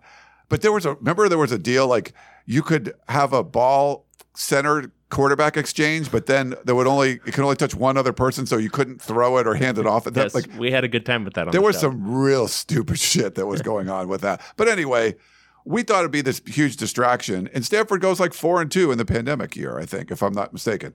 Um, they actually played pretty well. Uh, so some teams might take this distraction and say, oh, you know, we're the only teams left in this and actually play a little better. So maybe revise your 0 and 9 Cal prediction. Maybe they're going to take this distraction to heart and come out and play well. maybe. No, No, gonna say it? I think they're going to go one and eight in conference. Okay, so you're you're back to one and eight. Yeah, I won't go zero and nine, but they're one and eight for sure. Damn. Yeah. Uh, all right. Yeah, the schedule's not great. Uh, Auburn at home, like they're middle of the road SEC team, right? But you know, Idaho's terrible. Who's the what? Who's the other one that they got? It's like a green. I I just have the graphic one up. Oh, you don't have the schedule? I I, I have the They have. North Texas, North Auburn, Texas, and yeah. Idaho. I couldn't tell. I don't remember what the North Texas. Uh, they only showed the logo. Ah, Yeah. No, very interesting. All right, Um, so go to a new school, and while you're doing that, uh, hit the AC. Okay. All right. We'll do that. Um, okay. Next up, why don't we do, hold on. Let's go with, Washington Huskies. all right. Do a preview for Washington. This is Chris Fetters of Dawgman.com, the Washington Huskies site on the 24-7 Sports Network. And I'm here to give the Podcast Champions a quick fall update from up here at Montlake. And uh, we're through day 11 now of fall camp. Um, you know, probably the biggest storyline, honestly, was about 10 days ago. Michael Penix just stopped throwing the ball around. And so we asked Kalen DeBoer, we asked Ryan Grubb, the offensive coordinator, what the story was. And they said, well, they're just shutting him down for a little bit. Sounds like a little bit of a dead arm, you know, load management kind of thing. And so then we found out just this last Saturday during their first big scrimmage of fall, one of the, one of two big scrimmages that they're going to have, that he was full go again, back throwing the ball, no problem. We just saw him uh, today, this week, throwing the ball, no problems. So it looks like whatever reps he needed was was well worth it. And they got a lot of reps for backup Dylan Morris as well as true freshman Austin Mack. So that was good to get those guys in the mix a little bit. Um, offensively, still look fantastic as ever, uh, led by uh, Rome Odunze and Jalen McMillan at wide receiver. Their running back situation is is led by Cameron Davis, the guy who was the number two last year behind Wayne Taulapapa. And then uh, Dillon Johnson from uh, Mississippi State, he's starting to make a little bit of a move as well this week. And uh, Will Nixon, the former Nebraska running back receiver who transferred into Washington last year, is making a move as well. So uh, some good stuff there on defense, really led by uh, Bralen Trice, the all-everything edge player for them uh, on one side, and then Zion Tupuola-Fetui on the other side with uh, uh, Tuli Letuligasenoa inside. He's making his presence felt as he always does a multi-year starter there for the Huskies. And then the other guy who's coming on really, really big is Ulamulu Ale, MJ Ale, at 6'6", 320. Definitely looks the part of a Vita Vea type guy if he can ever get to that level, but he's super, super athletic for his size, very experienced, moved over to the defense from the offensive line last year, really got his feet wet in 2022 playing on defense and now this is his final season in Montlake, and uh, he's playing. He's he, he's he looks like he can make a splash. So that's looking good. Linebackers looking really solid with Edefuan Ulofoshio, Alphonzo Tuputala, Ralen Goforth, the transfer from USC is right in there, as well as Carson Bruner. And then their secondary is the big question mark, but they got Jabbar Muhammad from Oklahoma State at one corner. Looks like he's locked it down. And then they've got a bunch of corners and, and, uh, looking for that extra spot on the other side. And then they've got Asa Turner and Dominique Hampton, their two senior safeties that are kind of locking down those two positions in the back. So all in all, a very experienced defense that's coming back. I think they're going to be more aggressive. They're going to show more. Little cutoff there again. Um, but yeah, I think I think he got through most of it. Thanks, Chris, for uh, sending that in. Um, they got the special offense, David. Great receivers, obviously. Michael Penix. You- You're not going to Penix. Okay. Uh, I've just given up. amazing. You just won't pronounce it correctly, and it's fine. I think it's disrespectful, but it's fine. It's just how good can the defense be? Kind of similar to what we talked about USC last last week, but um, you know, Kalen DeBoer is obviously a great offensive mind. Uh, put a lot of great things together. We'll see. It's not like a super tough schedule. You have a couple names, Boise State and uh, Michigan State, on there. Uh, Michigan State being on the road, but this is a team that you know is a top AP number ten, and uh, you know get some early wins out of conference you know, you go, you, you get, you go three and zero and out of conference. They got Cal and Arizona, and into the bye week. If they're like five and zero into the bye week, like there's gonna be a lot of buzz around this team. So I'm, I kind of think the defense is gonna be better, and uh, the offense is still gonna be special. So this is a team. I, I mean, I picked them to go to the Pac-12 championship game. So I don't know what you think, but uh, everything I heard from Chris is, sounds pretty positive. Yeah, I mean, I would say for Washington, uh, their defense improved over the course of last season, um, which I think is a good sign. Uh, it was halfway decent by the end of the year. Uh, it was just very assy at the beginning while they were trying to figure everything out. So, you know, they've got to replace some bodies. Everyone does, but I would think, you know, took a year, kind of installed the scheme, got everything in place, and now uh, ready to be better makes sense to me. Uh, offensively, I didn't love hearing uh, that Penix was down. Uh, that, that, that, Penix wasn't out there. Um, Yeah. Getting working. Are you saying he's soft? Well, I'm not saying he's soft. Um, just saying, like, Sorry, I had to whenever, whenever a, a whenever uh, Penix is injured, you know, it makes you. I mean, it just makes me uncomfortable, right? that doesn't True. make me feel good about what I'm going to be doing um, and watching this season. So, uh, I guess my point is, Yep. uh, it's good to hear that he's back. Uh, and then he could take a little break. It's fine. and then uh, offensive line. I know they're replacing three interior starters. Uh, Chris touched on a little bit, but that's always a concern. Uh, is when you're got a lot of offensive line turnover, um, and they do. And offensive line was a big part of why they were so much better offensively last year than they were in the previous years, along with Kalen DeBoer just being, you know, very good. Yes. Um, so I'll be interested to see how that that actually plays out on the field. Um, but no, I think this team should be really good. Um, and yeah, there's real potential for them to start hot. Um, and uh, But it could be some crashing and burning too. Like you lose to Boise State, you lose to like a pretty bad Michigan State team or not great Michigan State team. Like that's going to derail a lot of stuff. But yeah, don't lose to Michigan State because don't do that. No, Your no. future Big Ten opponent. Everything I've heard about the Mel Tucker era up there is not, and everything I've seen is not great. No. NorCal Matt says, um, great conference to not know who your second corner is. So, yeah, okay. There's some, consider- I mean, there's going to be some shootouts for Washington, but I think the defense will be better. Um, but yeah, I don't know. Uh, I like. Chris always knows what's going on there. A lot of uh, when you got a lot of linebackers, you can't pronounce their names because they're like very Polynesian and very multi-syllably. syllably. Uh, you're like, all right, there's some dudes. The one concern I would have is that he did mention Ralen Goforth, who you know wasn't very good at USC.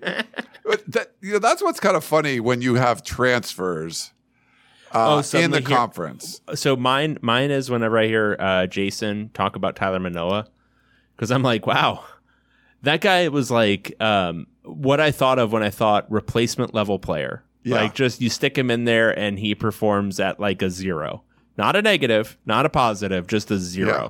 just zeroed out at all times, no matter where he's playing. And then they're talking about him like he's a top twenty player for them, and it's like, ah, wow, okay, Yeah, maybe he developed a lot. I don't know.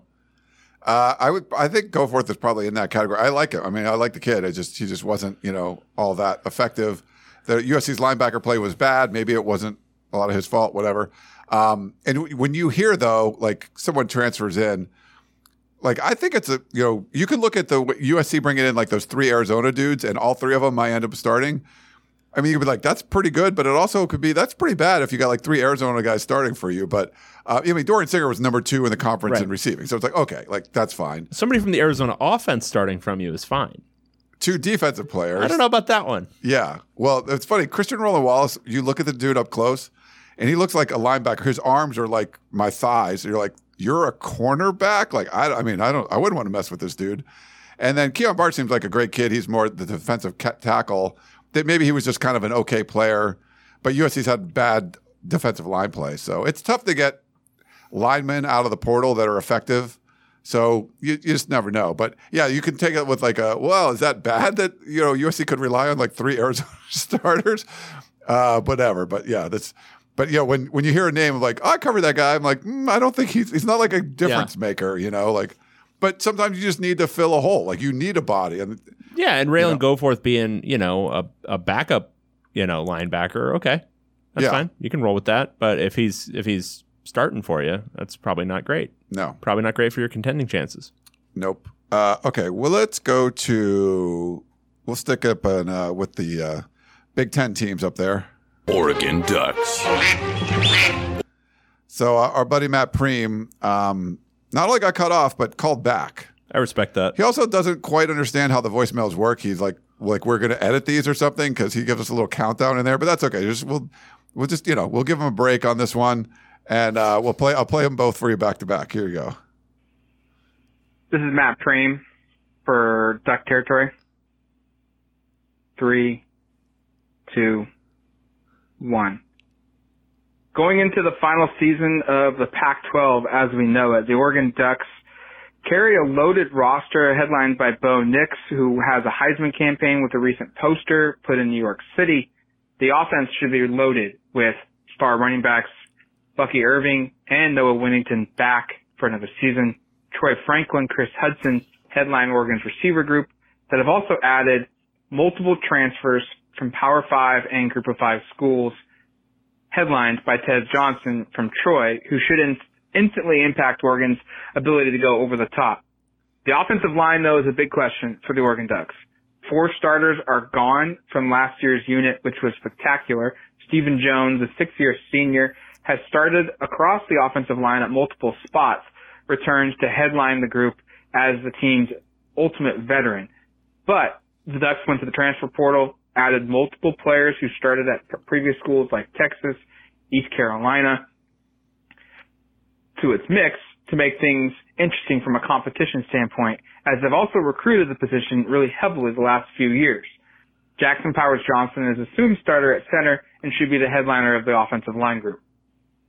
Josh Conerly Jr. enters his sophomore season, a five-star offensive lineman from a few years ago out of the Seattle area, is ready to step up and should be the team starting left tackle, but that's an uncertainty still for right now.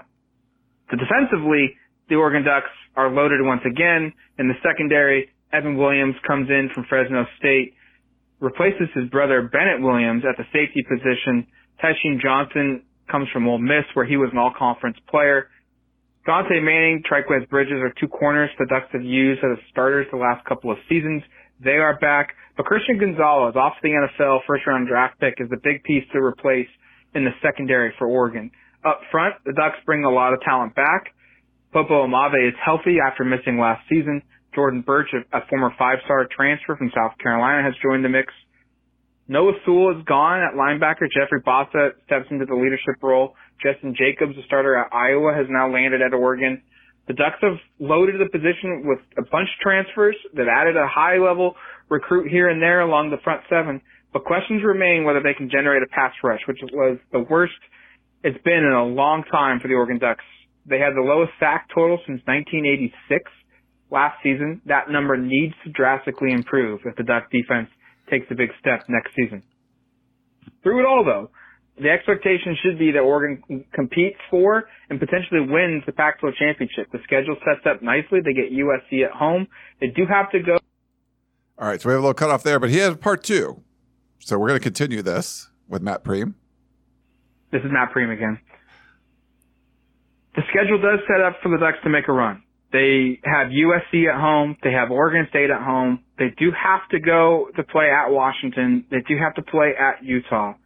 But things are set up for them to be at least in the Pac-12 championship game, and that should be the expectation for the Oregon Duck football program. Now, that's the same expectation for USC, for Utah, for Washington, And you even could say the same for Oregon State. So that's what's going to make this league challenging is that there's three or four or five teams who honestly have a legit chance to say we should be in Vegas one win away from winning the conference championship, which could make a lot of programs and their fan bases, Oregon included, a little disappointed if they don't get to Vegas for the Pac-12 championship game. Through it all though, 10 win season, compete for the Pac-12 championship. You do those things, you put yourself in the discussion in November for the college football playoff, and that's all you can ask for if you're the Oregon Ducks. All right, good stuff from Matt. Great stuff. Um, I want to address one thing. Um, Yes. So the Bo Nix Heisman campaign. Before we get into like the nitty gritty. Oh, they did a. Uh, so, So- remember Joe Harrington like 20 years ago? They did the like billboard. So I didn't remember that, and I don't care. My point is, it's really cool. Like they bought billboard, not even a billboard. They bought the side of a building in yeah, New painted York, side of a building. uh, and it's a big uh, bodacious. It's really ostentatious and you know ridiculous, but it's awesome. Like they've got this uh, cool thing, and you know the general consensus throughout, uh, uh, you know everyone talking about it on Twitter was like, "Oh, that's awesome." Except for if you're like a Oregon hater, and you know respect. Uh, I, you know we all love. We might have a few. Yeah, uh, but you know, uh, if you're not an Oregon hater, yeah, it's really cool. And then I got like Stewart Mandel again, like just coming in with like I don't know what it is this year, but just like the worst possible take, where he's like, "Oh, they should have just done a hype video." I'm like, how many friggin' hype videos do you see on a daily basis that you just ignore, like just constantly ignore? I'm gonna sit here and watch a two minute video, or I'm gonna remark on a picture of a billboard and be like, "Wow, that's really cool." Yeah. right?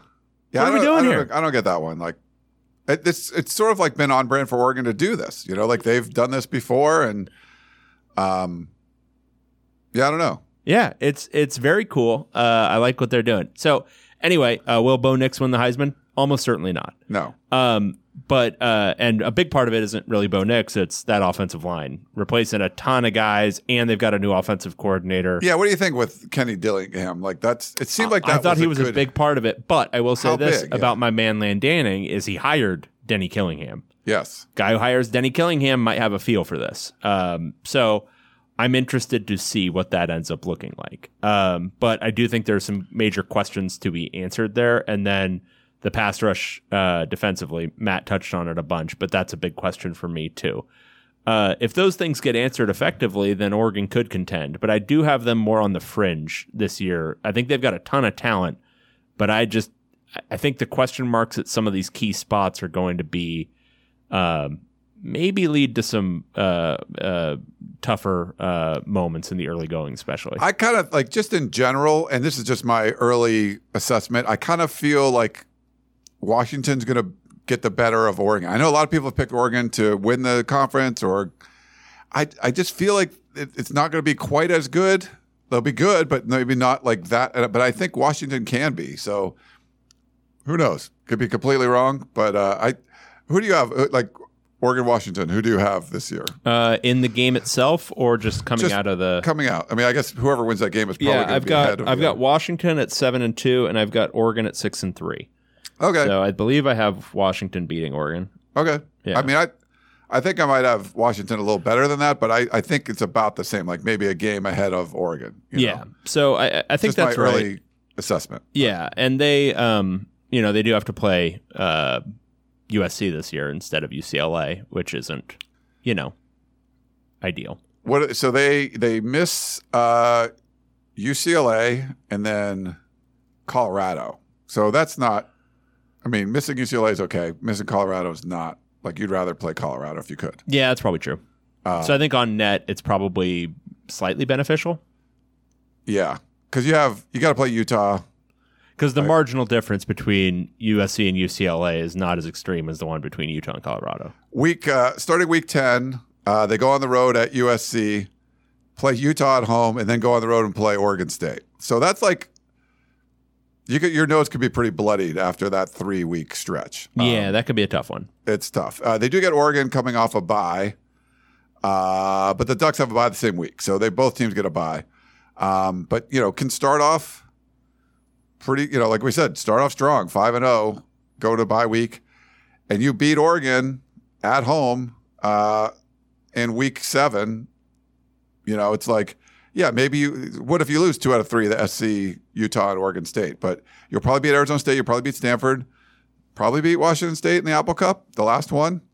Um, you know that would be ten and two. That'd be pretty darn good. I think you're probably playing for the conference championship at that point. Yeah, agreed. Uh, okay, I think we have one uh, last one, and this one is. Oh no, no, I'm sorry. We have two. Let's do this one. Stanford Cardinal. We'll save uh, Utes for last because they gave they gave the voicemail in last. But okay, uh, here's our preview.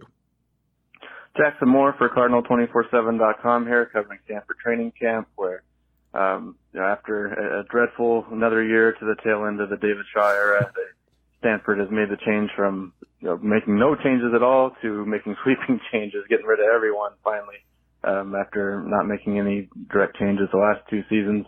Uh, Troy Taylor comes in from Sac State, where he was known for his offensive prowess. He brings in defensive coordinator Bobby April over from Wisconsin, where he was pretty successful there too. Uh, this staff had the busiest summer recruiting across the entire nation, so uh, there's some promise that these guys can get Stanford back on track. But when you're talking about biggest question marks, uh, I mean, this whole roster is just a massive question mark. Uh, last year's dreadful three-win team sent five starters to the NFL draft. Uh, they had 11 starters picked off by Power Five schools in the transfer portal, and uh, that only leaves uh, six starters coming back. And this is not a program that has much access to the transfer portal. They expanded it some, and they hauled in an unprecedented six transfers from their efforts to, to get more access to that. And of that group, the prize is Gaethan Bernadel, an inside linebacker from FIU, and uh, three Ivy Leaguers are, are coming with him. Uh, looking closer into the question marks, I mean, O-line, they lost six players to Power Five schools in the transfer portal. They only returned one starter. Those six losses are replaced by two Ivy Leaguers and four freshmen. Not a great recipe. In the defensive backfield, they had two defensive backs get drafted, uh, two go to Power Five schools, one to SMU. So, uh, and no transfers coming in. And that's basically going to be a group of guys that, that weren't good enough to be in the lineup last year. And they're going to be facing just a, a gauntlet of Pac-12 quarterbacks and receivers this year. So that's troublesome, um, to say the least. Uh, what needs to happen for this team to have any sort of success? That they really need the quarterback position to pan out. Um, they brought in Justin Lamson, a transfer from Syracuse, and uh, looks to me pretty obviously that he's going to be the starter. Uh, Ashton Daniels is still competing. Ari Patu's there, but I think it's going to be Lams- Lamson. Uh, they have a few weapons to work with. EJ Smith and Casey Filkins at running back have been kind of highly touted as the next guys of the Shaw era, but they were never able to stay healthy. So we'll see if this is the year. Uh, John Humphreys is back as, at receiver. Ben Yurosek at tight end. Underclassmen Mudia Reuben and Tiger Bachmeier are going to have big roles. So they have some things to work with on offense. And April just needs to get the front seven to be as effective as they can. They've got a lot of talent at outside linebacker, and we'll see if they can shore up ILB and, and the D line. Uh, what fans should expect, I think this team's going to play with more heart. They're going to be coached a lot better, but wins are not going to be easy to come by. Um, even going to Hawaii and hosting Sac State are pretty dreadful uh, opportunities for their quote unquote easy win. Yeah, cut off there. But thanks, Jackson, for some good stuff. It's just very sombering when he's talking about these these Man, teams. what a job he has Yeah. covering Cal and Stanford right now uh, in this situation. Yeah, no, very sobering looking at all this stuff. Uh, yeah, Stanford's in a major, major rebuild. I'm. This is one that I might truly revise downward because I have them going two and seven, and listening to that and like kind of their quarterback situation and just everything with how they weren't able to replace anybody in the transfer portal, and there's probably going They to got be six guys. six guys. Uh, like there's going to be walk-ons playing. at some Ivy. League guys. Yeah, th- I mean, there's going to be walk-ons playing. Losing six offensive linemen, like Yeah, uh, it's not. that's It's not, good. It's it's not good. And then dudes go to the NFL, Yeah, and they were they won three games. yeah. So anyway, um, I think it's if you are a Stanford fan, um, talking to you, you're we the need one, to hear from. uh Matthew. We need to hear from uh, Matthew. Is great, but we need to hear from the Zodiac Killer. We do need to hear from the Zodiac Killer. How is the Zodiac Killer? I, I don't know. A call out to the Zodiac Killer. We need you. Uh, What's the bat signal for the Zodiac Killer? I think it's. Where are I think where it's your newspaper clippings. on the conference realignment? Where are your thoughts on Stanford on one hand, looking like they're going to be complete ass in 2023, but recruiting very well. At least they were until now. There's no conference left, and maybe that goes away. I don't know. Um, there were some positives with Troy Taylor. Yep. I, does that get taken away? I, we need to hear from the Zodiac Killer. We need the Zodiac Killer. We need him now. Um, so anyway, uh, Stanford's going to be really bad. It's just a question of what flavor of bad. Are they going to be hopeless bad? Is it going to be one of those years where you're like, holy crap, this is one of the worst football teams I've ever seen? Or is it going to be hopeful bad? You know, three and nine, they pull off a couple of stunners. Uh, and by stunners, I mean like beating Arizona or something. Uh, and, you know, give give fans a little bit of reason for optimism. Um, schedule is, you know, the schedule again. Uh, going at Hawaii, that comes with some interesting implications now. I mean, if you know anything about the Hawaii football program, that is a that is a program for the entire state, uh, Maui included. Uh, there's going to be a lot of high emotions for that game. I think they're going to want to beat Yeah. the P out of Stanford. Um, then there's you know USC in game two Oh, that that's all. At USC in game two. I mean, we've seen Stanford pull off some weird ones against USC over the years. This would be the weirdest one. They moved the ball pretty well last year, like for a quarter. or no, they had a, they had a minute there where it looked a little dangerous. yeah. Um, and then Sac State at home should be a win. All But right. where did Troy Taylor come from? Uh-huh. Uh-huh. Okay, Uh-huh. former team. Yeah. No, but Sac State should be a win, but that's not an illegitimate FCS program that they're playing at home. Like that's that's one that could knock you off. So I don't know. Kind of reassessing. Do they have another? They probably have a cupcake for the other out of conference game, right? Yeah, yeah, the famous cupcake Notre Dame. Oh crap! um, yeah, no, I mean, uh, it's just it doesn't set up well for Stanford to win. I, I think three games would be a big stretch. yeah. Ernesto says, "I love his uh, Ghostbusters uh, image there." He says, uh, "Can Stanford pull off a victory against Oregon or Washington?" Did did a plane crash or something? Because no, Yeah, no, that doesn't look good. yeah, um, you feel bad because like I didn't feel bad when David Shaw was losing when they wouldn't fire anybody and just keep doing the same thing over and over and it wouldn't work. But I think you know I like what Troy Taylor's done so far, but yeah. It's always it's always worse when you can see somebody trying and they're still failing. yeah. Well, I mean, you could see them failing year one, but then like turning things around more in year two, get the roster better and all that. Going to be hard to do. But- in but the now, Mountain yeah. Or as a no money ACC team. Right.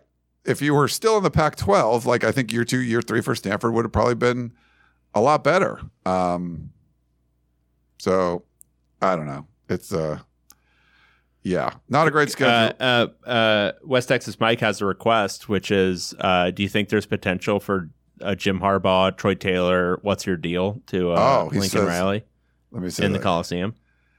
Uh, Just with a don't you- terrible team, like I, I, this guy, this guy they've got. Does he sound a little bit Tavita Pritchard to you?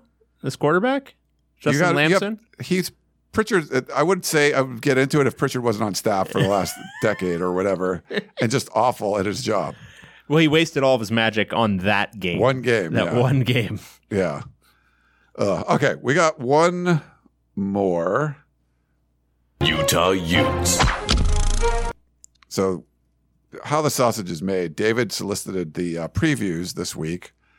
Obviously, didn't do a very good job, so I had to finish it up. But I got I got the last one. Uh, he didn't even know who to talk to at Washington State. I had to like you know he doesn't even know who's doing these things, so I have to. Even when he's doing stuff, I still have to step in and fix it all. So whatever. What an assessment. But here's our Utah preview. What up, Ryan and David? Uh, I hope uh, you guys are doing well. Uh, and uh, you know, uh, I was asked to give a little preview on the University of Utah football team, and here's what I've got. Um, real quick. I feel like he's filibustering. Like he's like, you cover the team. Just start talking. Like he's like trying to fill. Also, no, no. What I feel is that he's doing a Zodiac Killer impression. Oh. like that's what I was getting from it's that. like he's trying to fill space. yeah. All right. He did follow up. We have a follow up like a DM from him, but we'll play it. But this is a shorter one. Like there's only like a minute and 18 seconds left of this, so it's a short one. Um, look, you know, we we all know what this is going to boil down to, and it's the availability of Cameron Rising. Uh, so if David's sources who tend to know things, if they could chime in on the situation, it'd be much appreciated. Uh, but, but in all seriousness, you know, Utah's gearing up for, you know, another run at a Pac-12 championship, which would be their third straight. It's a big motivating factor for them. You know, they want an opportunity to make history in, in what is now going to be a dead conference. So really, what's the value in making history in something that's dead? But, you know, that's what we do. Uh, so, you know, Utah's got a strong defense, strong run game, uh, looking to, uh, hoping for improvements you know, at the wide receiver position with some of the additions they've made, in Mycah Pittman and Emery Simmons. Tight end room still strong, offensive line unit still strong, uh, but that defense is going to be counted on pretty heavily, especially in the early part of the season. So a lot of good stuff from you guys. Appreciate you. Uh, appreciate the podcast as always. Uh, looking forward to, uh, to more content this season, this final season of the, uh, the podcast of, uh, whatever with the dead conference. So yeah. he was doing his like his tight two minutes, you know, uh, like if he's trying, you know, doing his little comedy routine there. for- Yeah, that was beautiful. Um, he also had a. He said a couple notes. He said, "Sorry, I have a headache." A little more context you guys can chew on since I didn't go super in depth. If not rising, it appears uh, Bryson Barnes will be QB two, kind of your throwback to early Pack Utah quarterbacks like Jon Hays. Yeah. Ja'Quinden Jackson has established himself as a top dog at running back, built on his strong finish. He's now a running back, running like a running back, not a running back, running like a quarterback. And the offensive line might be the strongest unit of the team. It's very different than what we heard from Stanford. He says the defense will be very good, could be the best safety duo Utah has had, and lots of depth at defensive end. Uh, they want to get after the quarterbacks. Yeah, I mean, it sounds like a Utah team. It sounds a little bit more like uh if Cam Rising isn't available, it sounds like a little bit more like one of those Utah teams. I wouldn't go as far back as like Jon Hays, but maybe like a Travis Wilson, like one of the good Oh, Travis Wilson good, teams. yeah. Um, well, he wasn't good. I mean, he was he was pretty good. He, was serviceable, uh, right. but they weren't they weren't uh, offensive powerhouse. Um, this might be a little bit more run and play defense, at least in the early going, while they get something going quarterback wise. Bryson Barnes played a little bit last year, and he wasn't bad though. I, I will say that about uh, the pig farmer. Um, at least maybe when the bowl game he was bad, but before that, when he played, he wasn't bad. Um, so anyway, about Utah, um, obviously hugely dependent on Cam Rising if Yeah. if he comes back. But if you're a Utah fan and you're in the position where, oh gosh, we have to rely upon a Kyle Whittingham defense here in the early going to be, you know, ready to go once Cam Rising gets back. Whatever will we do? That's not such a bad situation to be in. No, If you've got to be a Utah team anchoring around your defense, despite Kyle Whittingham now being a professed uh, offensive aficionado based on his comments at Media Day, where he touted the uber importance of uh, of offense over defense, um, you're, you're going to be fine. Yeah. Uh, schedule wise, let's take a look uh, at what the Utes got. The uh, pesky Florida Gators are coming to town, so that's uh, the Thursday before opening weekend, essentially. They're going to beat that ass so hard. So, so? I firmly called Utah losing in uh, in Gainesville last year. You did. This year, Utah is going to beat the ever loving shit out of Florida. Wow. All right. Like, gonna hold them to like seven points. It's gonna be stupid. Does Cam Rising play though? We don't know if he's Doesn't matter. Okay. They're gonna beat the hell out of him. Uh, they did make Anthony Richardson look like a stud, who's actually going to start in the NFL now. He's he's named the starter over Gardner Minshew, Man, Pac-12. man, that's a crime. But I guess Minshew's been like his uh, like mentor. Yeah. So So they're gonna beat the hell out of Florida, and then they're going to lose to Baylor the next week. you think so Yes. on the road? Absolutely. A little sailgating down there. Yeah. 9 a.m. game. Probably is that what it is? Yeah, it's 9 a.m. West. Okay. Um, so there's that. Um, but then, I mean, it's Weber State. Uh, the conference slate is UCLA at home to start. You got Utes winning this one, or uh, if Cam Rising is back and like has played a little bit, yes. If not, I think it could be a slugfest. okay? Um, because UCLA generally, I mean, they've had some bad, bad games at Utah, but um, they generally, I think that's one where like Chip Kelly brings his up game, like, okay, we're gonna we're gonna do some things in this one, Um, because he knows he's going against somebody who's really good too. Um, so we'll see. Um, but that'll be a tough one. And then Utah on the road at Oregon State will be a tough one. But Dude, then they you get remember two, was it two years ago? Like you, when Utah was rolling, they won their first Pac-12 championship game. Like the game that they screwed up at the end, or in the last part of the season Yeah. at Oregon State, and it's on a Friday. yeah, it's that's that the you want to go to. Corvallis Friday night? Like not great. no, Not great. new stadium. Yeah, that's I, I, I still feel it's not true anymore, but I still feel like every Pac-12 team is like 0 for winning on the road on a Friday. Like, Yeah, it just doesn't seem like it happens. It's hard. Yeah.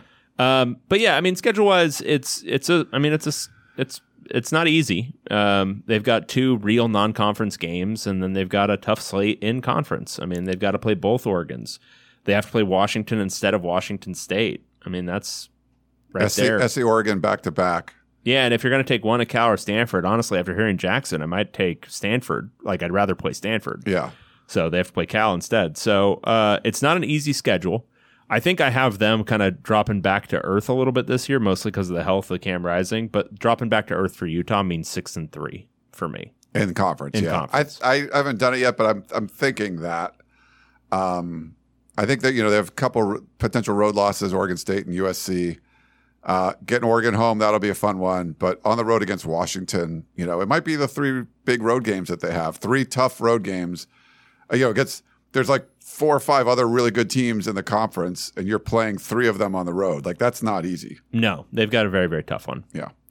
All right. Well, we've gone way long. Let's take a quick break and we'll come back and uh, talk some, uh, you know, Pac 12 football, answer some questions, all that. So back in a minute.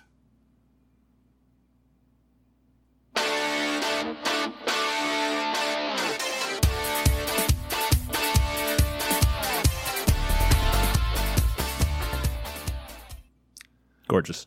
All right. We're back here on the podcast of champions, an hour and 30 minutes into the show.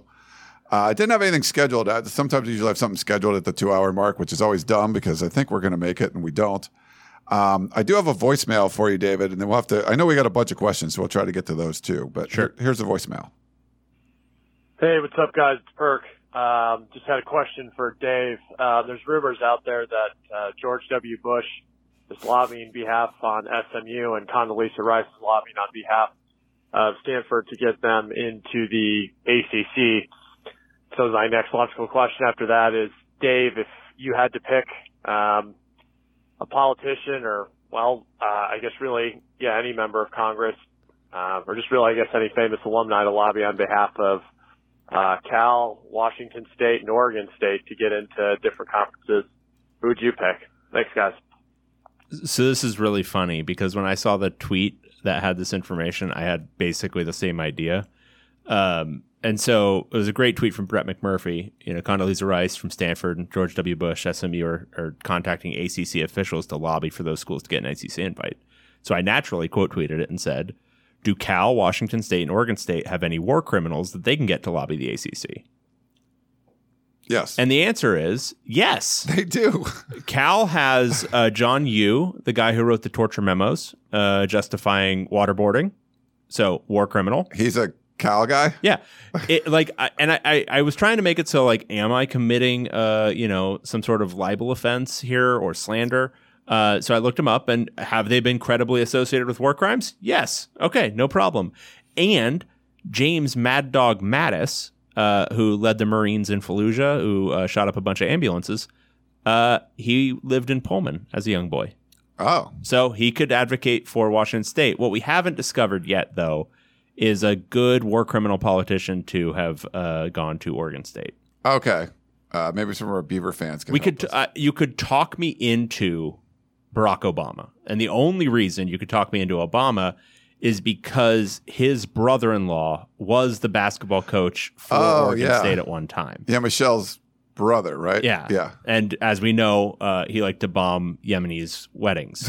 so there's uh, we've got some options here. Um, so I, I just think um, you, You know, know it's funny when we were talking about like the how the how terrible the Pac-12 presidents were. You're a hater of all presidents, and I know if someone's like, "Oh, you're going to," They're all war criminals. Every I, I've got the, this firm policy, which is every single president should be tried for crimes as soon as they're out of office. Everyone. Right. So I think when people are like, "Oh, you just made fun of George W. Bush, call him a war criminal," you're like, "Oh, that whatever, whatever." And then like you say the exact same thing about Barack Obama or whatever. Right. You would say it about Bill Clinton. So that's where you kind of like you just hate presidents, and Yeah, they're all You're bad. like Abraham Lincoln was pretty good. Ulysses S. Grant's all right. Everyone else Th- th- sucks. There's like so there's like two and a half good ones, uh, and it's whatever combination of like Lincoln, uh, Ulysses S. Grant, and FDR you're interested in that day. nice.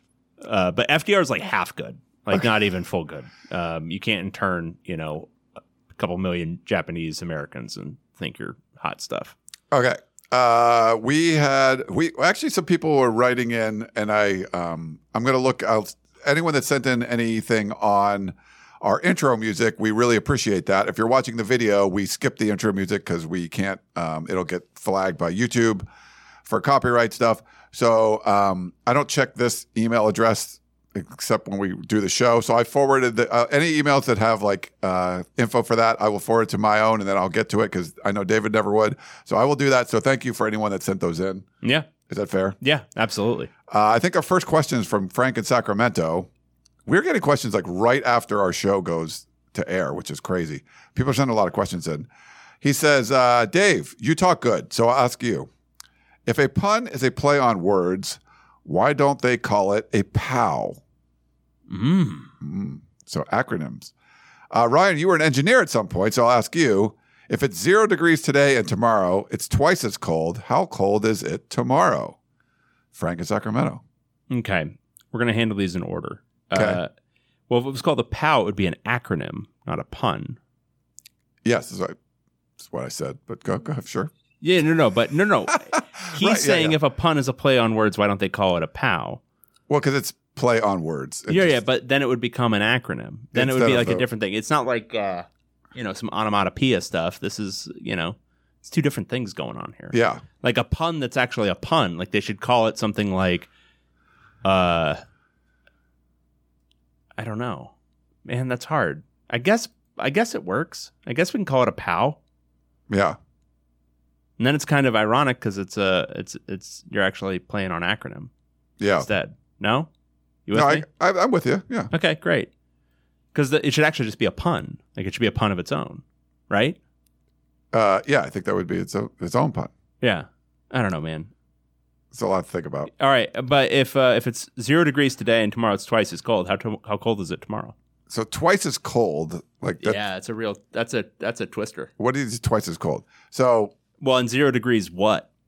right. Well, like so if say it's zero saying- degrees Celsius, that's a different thing. If it's zero degrees Fahrenheit, then If it's zero degrees Fahrenheit, that's like minus 18 Celsius or something. right, or is it zero degrees Kelvin, and then we're really in. Kelvin's like a whole other.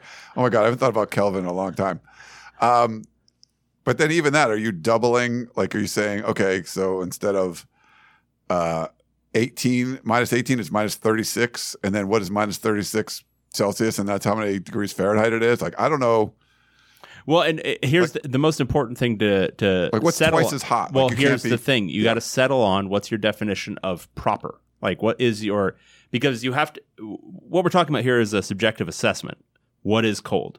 For some people, cold is sixty degrees. For some people, cold is fifty. Yeah, here in Right. Southern California, like sixty degrees is cold. Correct. 65 degrees is cold.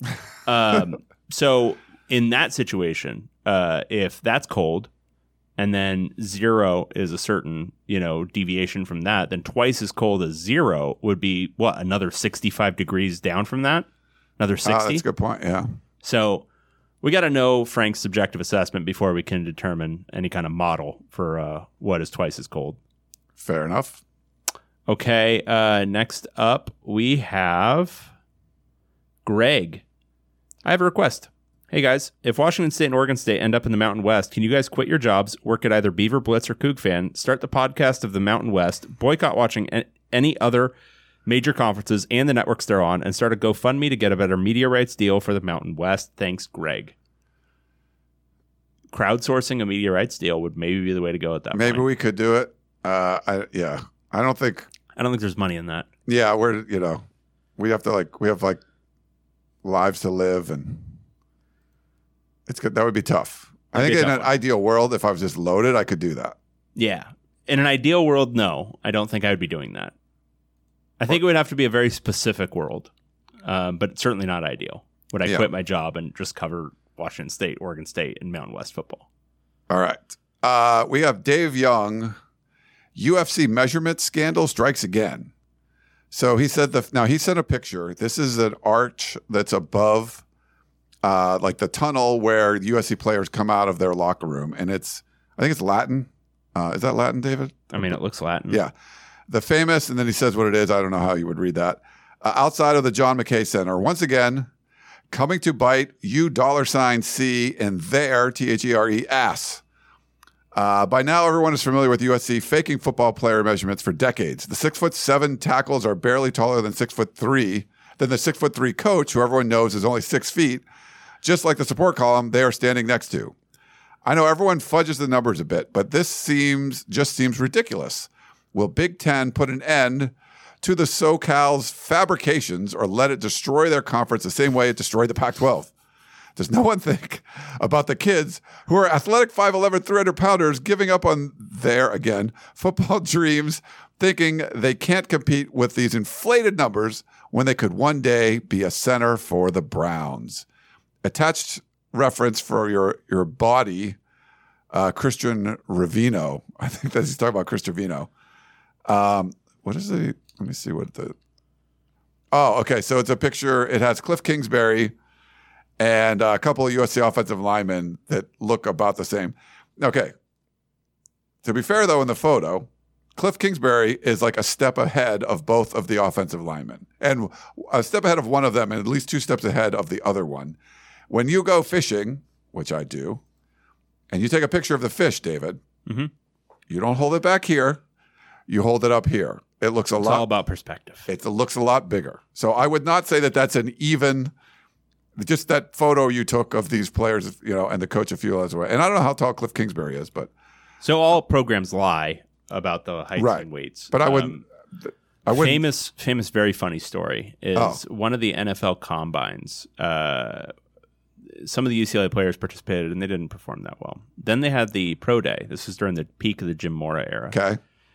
and it was like the Anthony Barr year, and he ran like I don't know, he ran like a four five five or a four six or something. So good, yeah. Yeah. Gets to the UCLA one, and Mora comes out at the end of it. We weren't allowed to watch, and he's like electronically timed at four three eight, and it was every single guy was like sub four five, uh, and we're all like just these incredible measurements and and uh, drills, and it's just yeah, it's propaganda. It's just to uh, inflate your program, and uh, you should probably keep it semi believable so that you're respected going forward. But sometimes they're going to be a little ridiculous. Yeah. Uh, or, well, he had one more little part to that. He said, P.S. Gladys, Washington fans get to listen to the podcast again after being excluded for the last 13 months. I don't know why you'd have been excluded. Um, we've talked about Michael Penix more than anybody, probably. Penix. Uh, Penix. We also had Chris who said you have to convert for the, the temperature thing. You have to convert to Kelvin, which is absolute temperature, to answer. And he says only absolute temperature has any meaning. Yeah, that's my point. Exactly. Yeah. Yeah, all this, all the rest of this, is just like subjective assessments to make numbers feel good. He's a USC EE on my site. So Yeah. uh, so he was an electrical engineer like I was. Yeah. And he remembers more about Kelvin than I do because that was a long time ago. Yeah. And I do this now. Um, all right, this is from Boone. Picking games. Oh. Hi guys, love the show. I'd pay for Patreon. New tagline: more subscribers than the Pac-12 Apple deal. Ooh, I like it. That's Will- pretty good. Will you share your picks for all the games for Pac-12 teams again this year? Hell to the yeah. Yeah, that'll be next week. Yeah, we'll start doing them. Uh, and we will also, hopefully, it's Matthew, right, that does this, the picking Yes. contest. Um, yeah, Matthew, I know you can buy us drinks in Vegas and stuff, but now you got to get back on the. Get back to work. Yeah. Yeah. Do your stuff for free. It's not like you have to like care about Stanford or anything, right? Like, Yeah, on. no. Uh, I think we have a text message. If this is Several, yeah. In is a it? Oh, they're all in a row. Okay. Uh, Ryan quote USC is the culprit for the down to the downfall of the Pac-12 because quote trust me, bro. Oh wait, no, he corrected it. Oh, correction. Ryan, USC is not the culprit to the downfall of the Pac 12 because trust me, bro. And then he says, I've never heard you guys talk about how USC president stopped the expansion of the Pac 12 that would have kept it together. Then they stabbed them in the back. It's it's a weird flex to take responsibility uh, from USC. So was it? They mentioned that in the LA Times article as this well. This was good. So uh, Carol Folt was representing the interests of both UCLA and USC at a meeting discussing the potential for expansion, adding all of the Big 12 teams that wanted to come as a bundle and basically do a merger in summer 2021. Okay. So this was prior to uh, a year or so prior to UCLA and USC departing the league. Okay. At that time, I can virtually guarantee you, based on reading the TikToks and timelines of all this stuff, Carol Folt had no idea USC would be in an entirely different conference the next year. 100%. So she was operating they from. didn't hire Lincoln Riley. They didn't, all and this stuff. is important. She was operating from just traditional USC mindset of what's the point? Why would we add them? Right? yeah. And I think, to be fair, probably the UCLA mindset too. Like, I don't think either school would have any interest in further diluting their own money. That being said, this was an opportunity again for George Kliavkoff to make a very strong affirmative case for expansion. Uh, something that like Brett Yormark, look, I, hearing some of what he says, like I, I think, you know, maybe if the wind had blown it a little bit differently, he would have been a laughing stock too. But he just sounds like he had a better vision for what needed to happen than Kliavkoff ever did. Yeah. And look, maybe he was pretty strong in the room, but everything I'm hearing is that like once he got a little bit of pushback, it was like, oh, okay, I guess we can't do that. And uh, I think he needed to be a stronger representative of the future interests of the league to people who are, you know, not. The thing is, Carol Folt, maybe she has an opinion. How strong is it? Like, could Yeah. she be convinced otherwise? Is she into sports that much? And that's the part where I think, you know, we could have been talking about a 20 team Pac 12, Big 12 thing that might have been really interesting um, and might have been able to withstand some of the vagaries of fate and might have also been able to get an interesting media deal. Uh, you know, maybe something that overpays some of the smaller schools and gets everyone up to like 35 or 40 million a year. Who knows? Yeah, and I think if she's representing UCLA in that meeting, and you're like, "Oh, this is our general thought is we don't really want to expand," then that's when your strong leader comes in with, "Here's why we need to do this," pointing out that if we don't expand, they could come and get us, you know, and you're basically like they if we don't eat them now, they could eat us later. Yeah. That, you know, it's like okay, this makes sense. But I agree with you. I don't think Carol Folt a year prior to leaving knew that they were going to be. Yeah. Or even thought that was a possibility. and you know she's strong you know the whole thing but um i think when you're the subject matter expert uh, expert even if you are essentially their employee which george Kliavkoff is Yeah. you still have to you know you got to know your shit and then you got to stick to your guns and knowing your shit probably entailed understanding there was going to be systemic risk uh, for the entire league if he allowed USC to big dick him right there. Yeah. And he did. And so the end result is USC was afforded the the time and the space to okay, we'll, we'll ditch then. We're out. Um, and would they have been able to if uh, if they agreed to some sort of expansion deal? Uh, No, they probably would have signed a contract. they probably right? would have pre-negotiated a media deal. Yeah. I mean, there would have been a lot of stuff going on when they were trying to expand. So anyway, there's a lot of um, a lot of stuff that I think, in retrospect, you would like to do over if you're Kliavkoff and probably millions of fans of these programs. Ernesto uh, says the Big Ten should just give ten million to Cal and Stanford. They'd probably take it. That's what I'm saying. Like, give them a super low ball, but just get them in there. yeah. Like, tell them, oh, we'll give you half a deal next time around, but this time you're only getting uh, fourth. Whatever. So that would, they would be making tw- Cal would be making twenty with the ten from UCLA and the Calamoni, and then the ten. I'm just kidding. Is there really? Is there what's Calamoni now? Is that really a thing? I don't know. Well, we're gonna see. We're gonna see. I think it, a lot of it d- depends on Cal's situation. I wouldn't be surprised if Cal gets screwed and then suddenly like Calamoni becomes real and the amount gets increased. Like I don't know. Uh, this whole situation with the destabilization of Cal uh, makes it all a little squishier um, because can you tie Cal's situation, at least in part, to UCLA's decision now? I mean, partially, but so many other things that happened. So many other things happen. You're part of the Pac-12. Can that case be made? Yeah. I mean, it's one thing if you're part of a Pac-12 that's going to still probably. I mean, even at 25 million a year with the Apple TV deal, that would have been an increase over what they were getting in the previous deal, right? Like about three or four million a year. Yeah, I think so. Yeah. So it would have been an increase in revenue. So you could make a case that like, no, we didn't hurt them. They increased their revenue. But now if they have to drop down to like eight million bucks and be in the like Mountain West, good God. And the, the crazy thing is, okay, I, I get it. Like you're still talking about this. We are because when we were talking about things that are happening, like, okay, what's going to happen to the expanded college football playoffs in 2026? Because the deal is only for 2024 and 2025. We don't know what it's going to be in 2026. College football is going to be very different in 2026 anyway. This is like literally the next football season. Like we are less than a, you know, when all this stuff happens, we are less than a year out from but you know, you already have your schedules, or you normally would have your schedules for 2024. You know what's going on. They don't even know where they're going to be, let alone have a media rights deal to like put their games on television, which is almost certainly going to be streaming, um, whatever it is. But that's why this is just crazy right now. These big, you know, these brands that were in a Power Five conference are just kind of in limbo. So yeah, we're curious what happens there. What's the next question? Uh, so the next one. Hey guys. Uh, wait.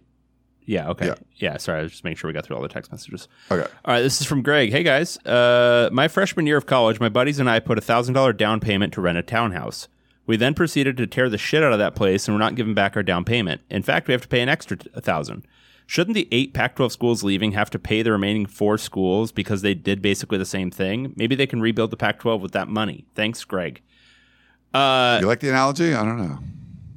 uh, I, it's not the same thing. Um, now, if I live in a house with you and 11 of like if we if I live in a house with 11 friends, Okay. one of them's you. Um I'm and we're friend? all I guess. Uh and we're all like paying rent on the place. Okay.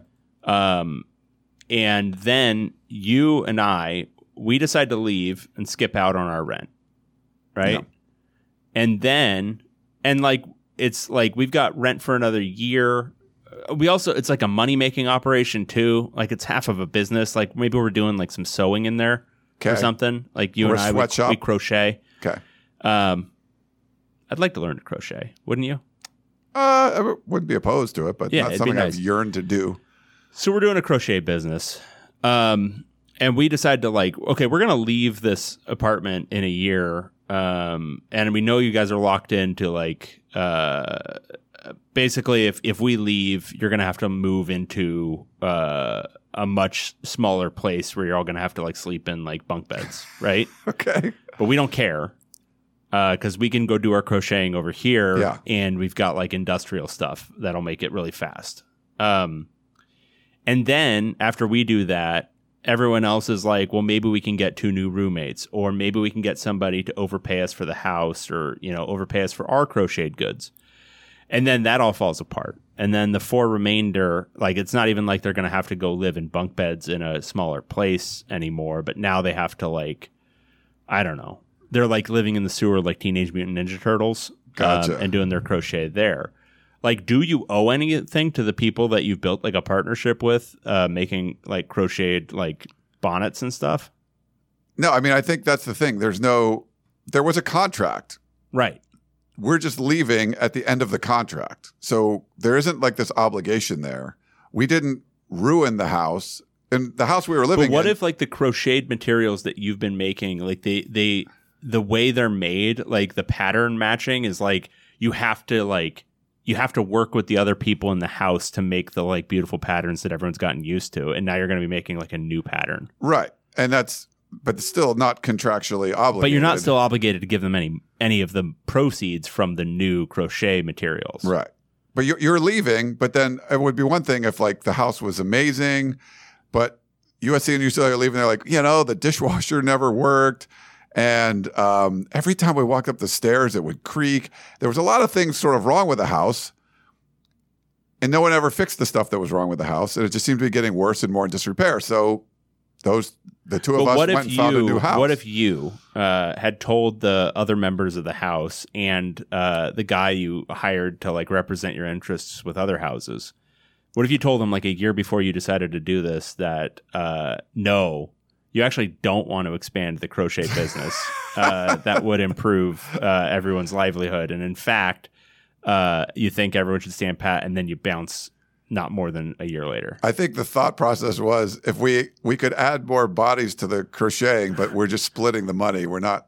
They're they're not great crocheters coming in. Like we're not adding. Uh, Yeah, there's no way to torture this analogy where uh, the the the departing schools should owe the four schools money. it's hard to see that. yeah, Um, I'm just basing it on the Regents logic in the first place with Cal and UCLA, but for everyone else, I just don't see how it makes sense. Yeah, like if, if USC and UCLA said no to adding like Oregon, I mean uh, Texas and Oklahoma, they're like, okay, that was dumb.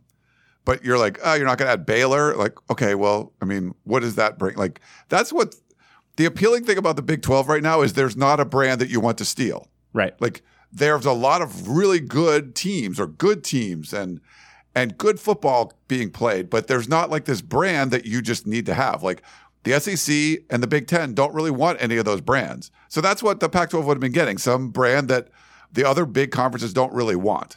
Yeah. Um, that's kind of where we were. yeah. Somebody not very good at crocheting. Yeah. But they're, I mean, they're good at crocheting, but they're just not well They're great at crocheting. They they're bad at marketing it, um, and they live in a part of town where uh, nobody really pays attention Yeah. to what they're selling. All right. Uh, we beat that to death. Frank in Sacramento says money is essential for college football. Can we stop saying that money wrecked college football? Money created college football and has always affected it. Money is why Yale built a 70,000 seat stadium 100 years ago. Money is why the NCAA sued in the 80s to stop restrictions on what games were televised. Money is why we have 40 plus, mostly crummy bowl games where six win teams play in second tier cities to fill hotels and restaurants in December. Money is why the NCAA wanted players to risk their health for free. Money is why the Big Ten, SEC, and Pac 12 expanded over the past 20 years. Money is why the BCS was created and expanded. College football money pays for all the other sports. From Frank. So, Frank, you listed a lot of things. Some are good, some are bad. Um, but the, I mean, the big thing is the money has gotten so big Yes. and so prevalent and such a big factor that it now outweighs all the other stuff. Um, if Rutgers, again, I go back to the Rutgers example, but Nebraska's just as good. Uh, if any of these schools were geared around the idea of we want to maintain competitive standing, uh, they wouldn't have made the decisions they're making. Um, and that's true for everybody. It's true for USC and UCLA too. The the reasons they're doing this is money. Um, the reason Oregon and Washington did it is money. Uh, even if you say apples to apples, maybe they could get thirty million dollars uh, with a renegotiated Pac-12 deal in the short term. Uh, they're going to make a whole shitload more in the next Big Ten deal um, because they'll be full pay members then.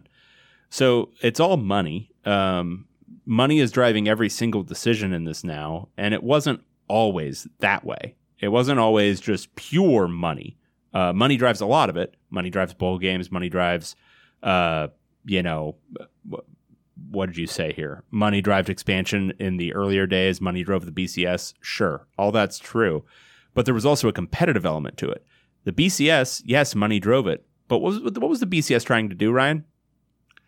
Determine a national champion. determine one true champion. Do you know Yeah. what's been the challenge in college football forever that everyone's been trying to solve forever? How to determine a one true champion. yeah. That's been a priority. But now we are uh, so far down the road, and I'm not going to get into my playoff expansion arguments now because it seems kind of second fiddle. Uh, but why were the playoffs expanded? Was it to determine one true champion? Uh, money. Money. The playoffs Well, were it might have been. I No, mean, there's some no, no. The more teams you introduce, the more vagaries you introduce, the more randomness you introduce. Yeah. No, it was again money. It was just money. Um, you you you settle on a 14 playoff rather than BCS. The reason you do that is also money. Um, whatever you want to say about the BCS, it was you probably ended up with a truer result in the playoff. So anyway, uh, long story short, money. I so I don't I don't have a crystal ball. I don't know if this is all going to get ruined or if it's you know a, a a strong enough institution that it'll all bounce back from this. But I don't think you can look at what's happened in the last year, listen to the resounding number of voices from writers, people who cover the teams, fans, uh, coaches, ADs, and think anything that just happened is good. Yeah. Like anything that just happened is for the health of the sport.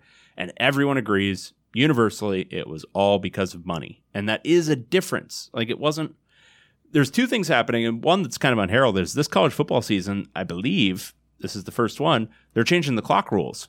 Yeah. Uh, they're taking minutes away from football games.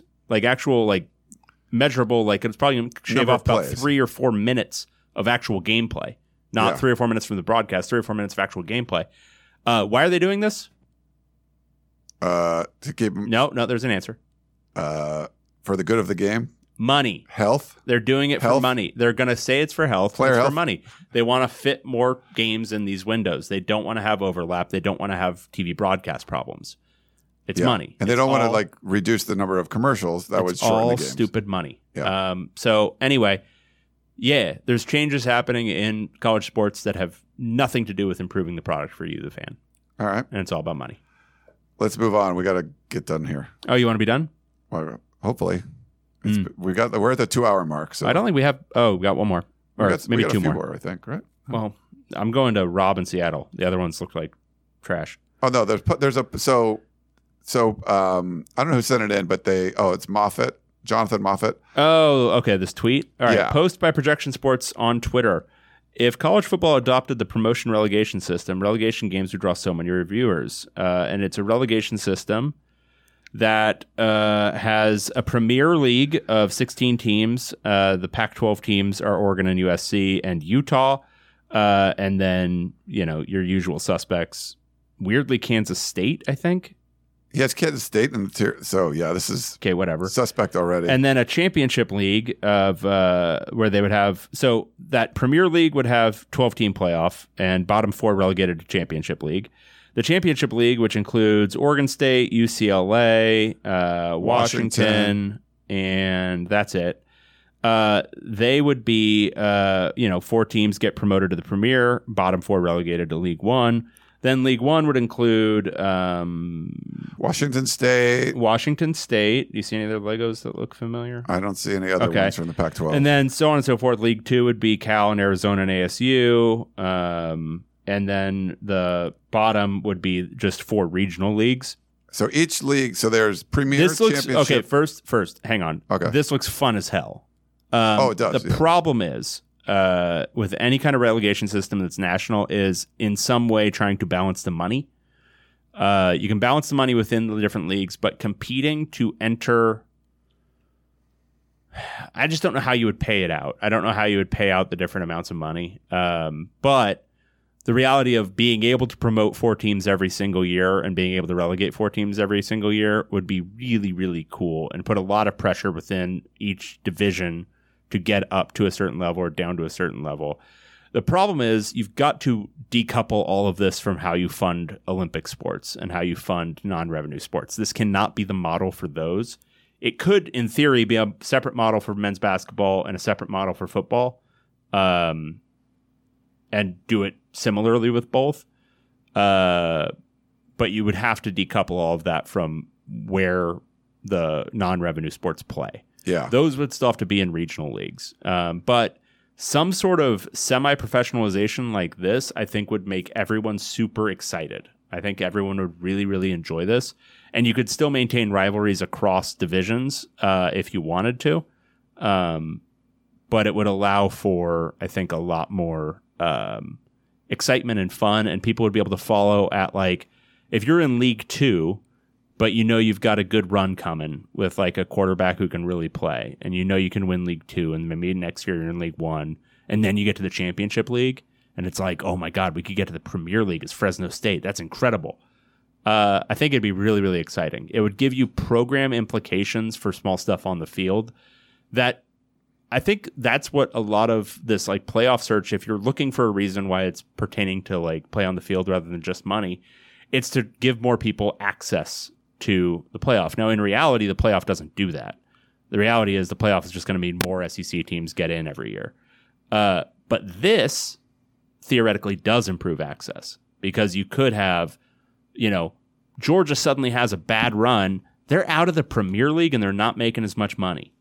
Um, there could be a lot of really fun things. This will never happen, but something like this would, I think, save the sport in a lot of ways. I like some of the aspects of the like. Um, they have four leagues essentially, and each of them has a 12 team playoff. And if you're in the top four, you move up. And if you're the bottom four, except for the uh, League Two, if you're the bottom eight, you get relegated down to your geographical district. Maybe not need four leagues, and you could have a bigger geographical district. Something like that would be interesting. And I don't know if it's like a one time like.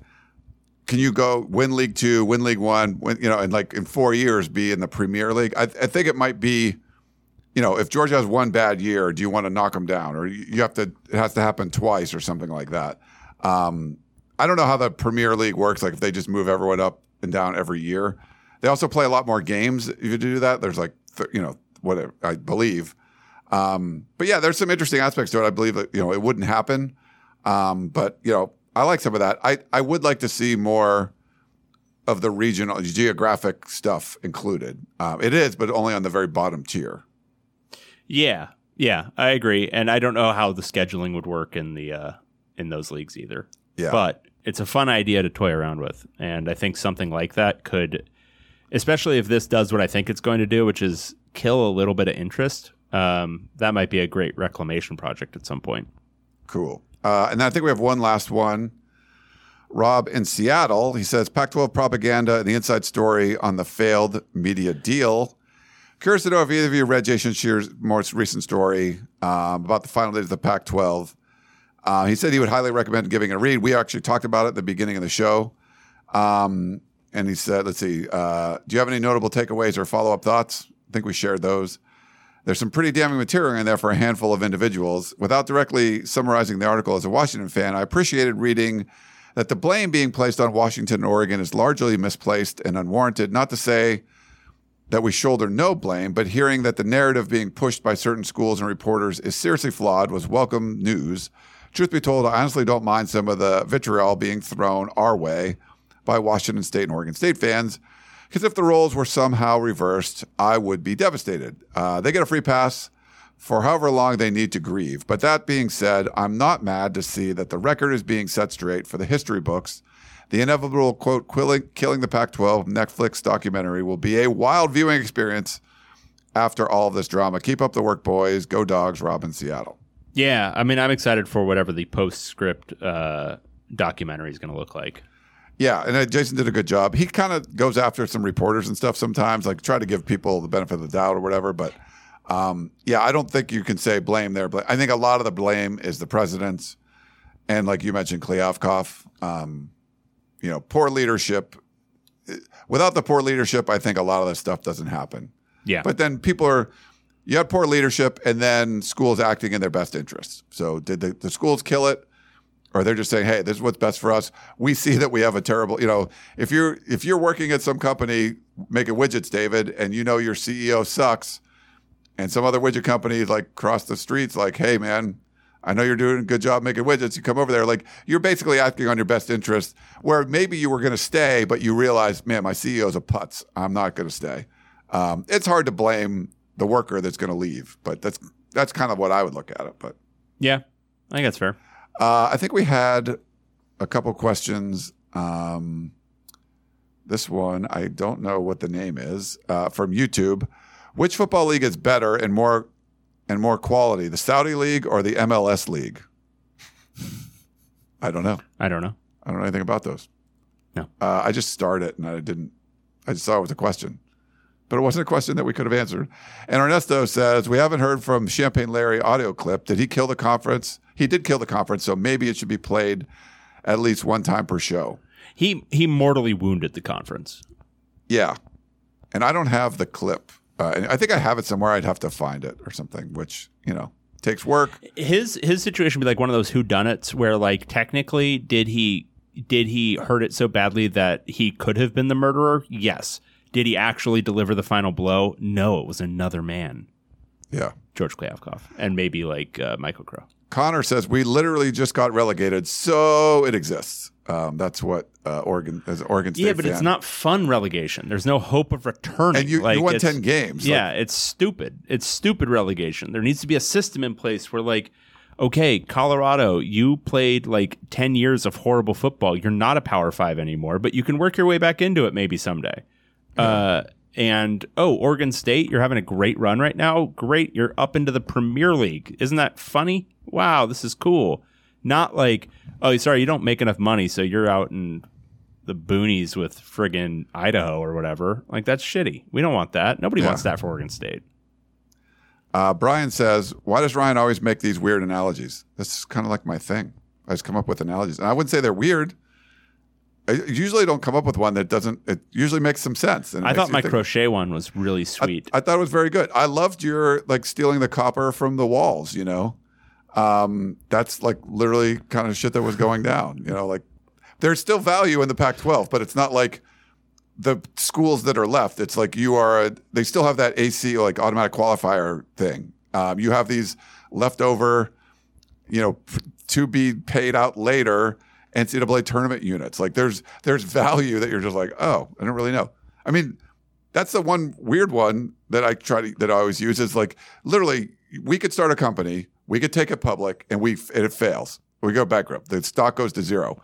Like there's still value. Like the fact it takes some work to get that stock ticker symbol. Um, there's value just that you took it p- public, even though your company failed. It was terrible. Everything you did. They're still worth something because of that. The fact you've already taken it public, which is just kind of weird. So right. All right, we should probably wrap things up. Uh, great stuff, everybody. We had a whole bunch of people watching live, so thank you for that. We had over 100 at some points, so thank you uh, for doing that. I don't know, like this whole destabilization of the Pac-12 currency uh, has has helped us, I guess, in our viewership. But thank you for tuning in. I know more than two hours, which is absolutely insane, and thank you for listening across all the different podcasting platforms. You want to do a little pose for our screenshot? What you, you want to do? Anything? You want to point? Point at the camera? I like that. Okay. For David Edwards, I am Ryan Abraham. Hope you guys enjoyed the show. And we will talk to you next time. Bye.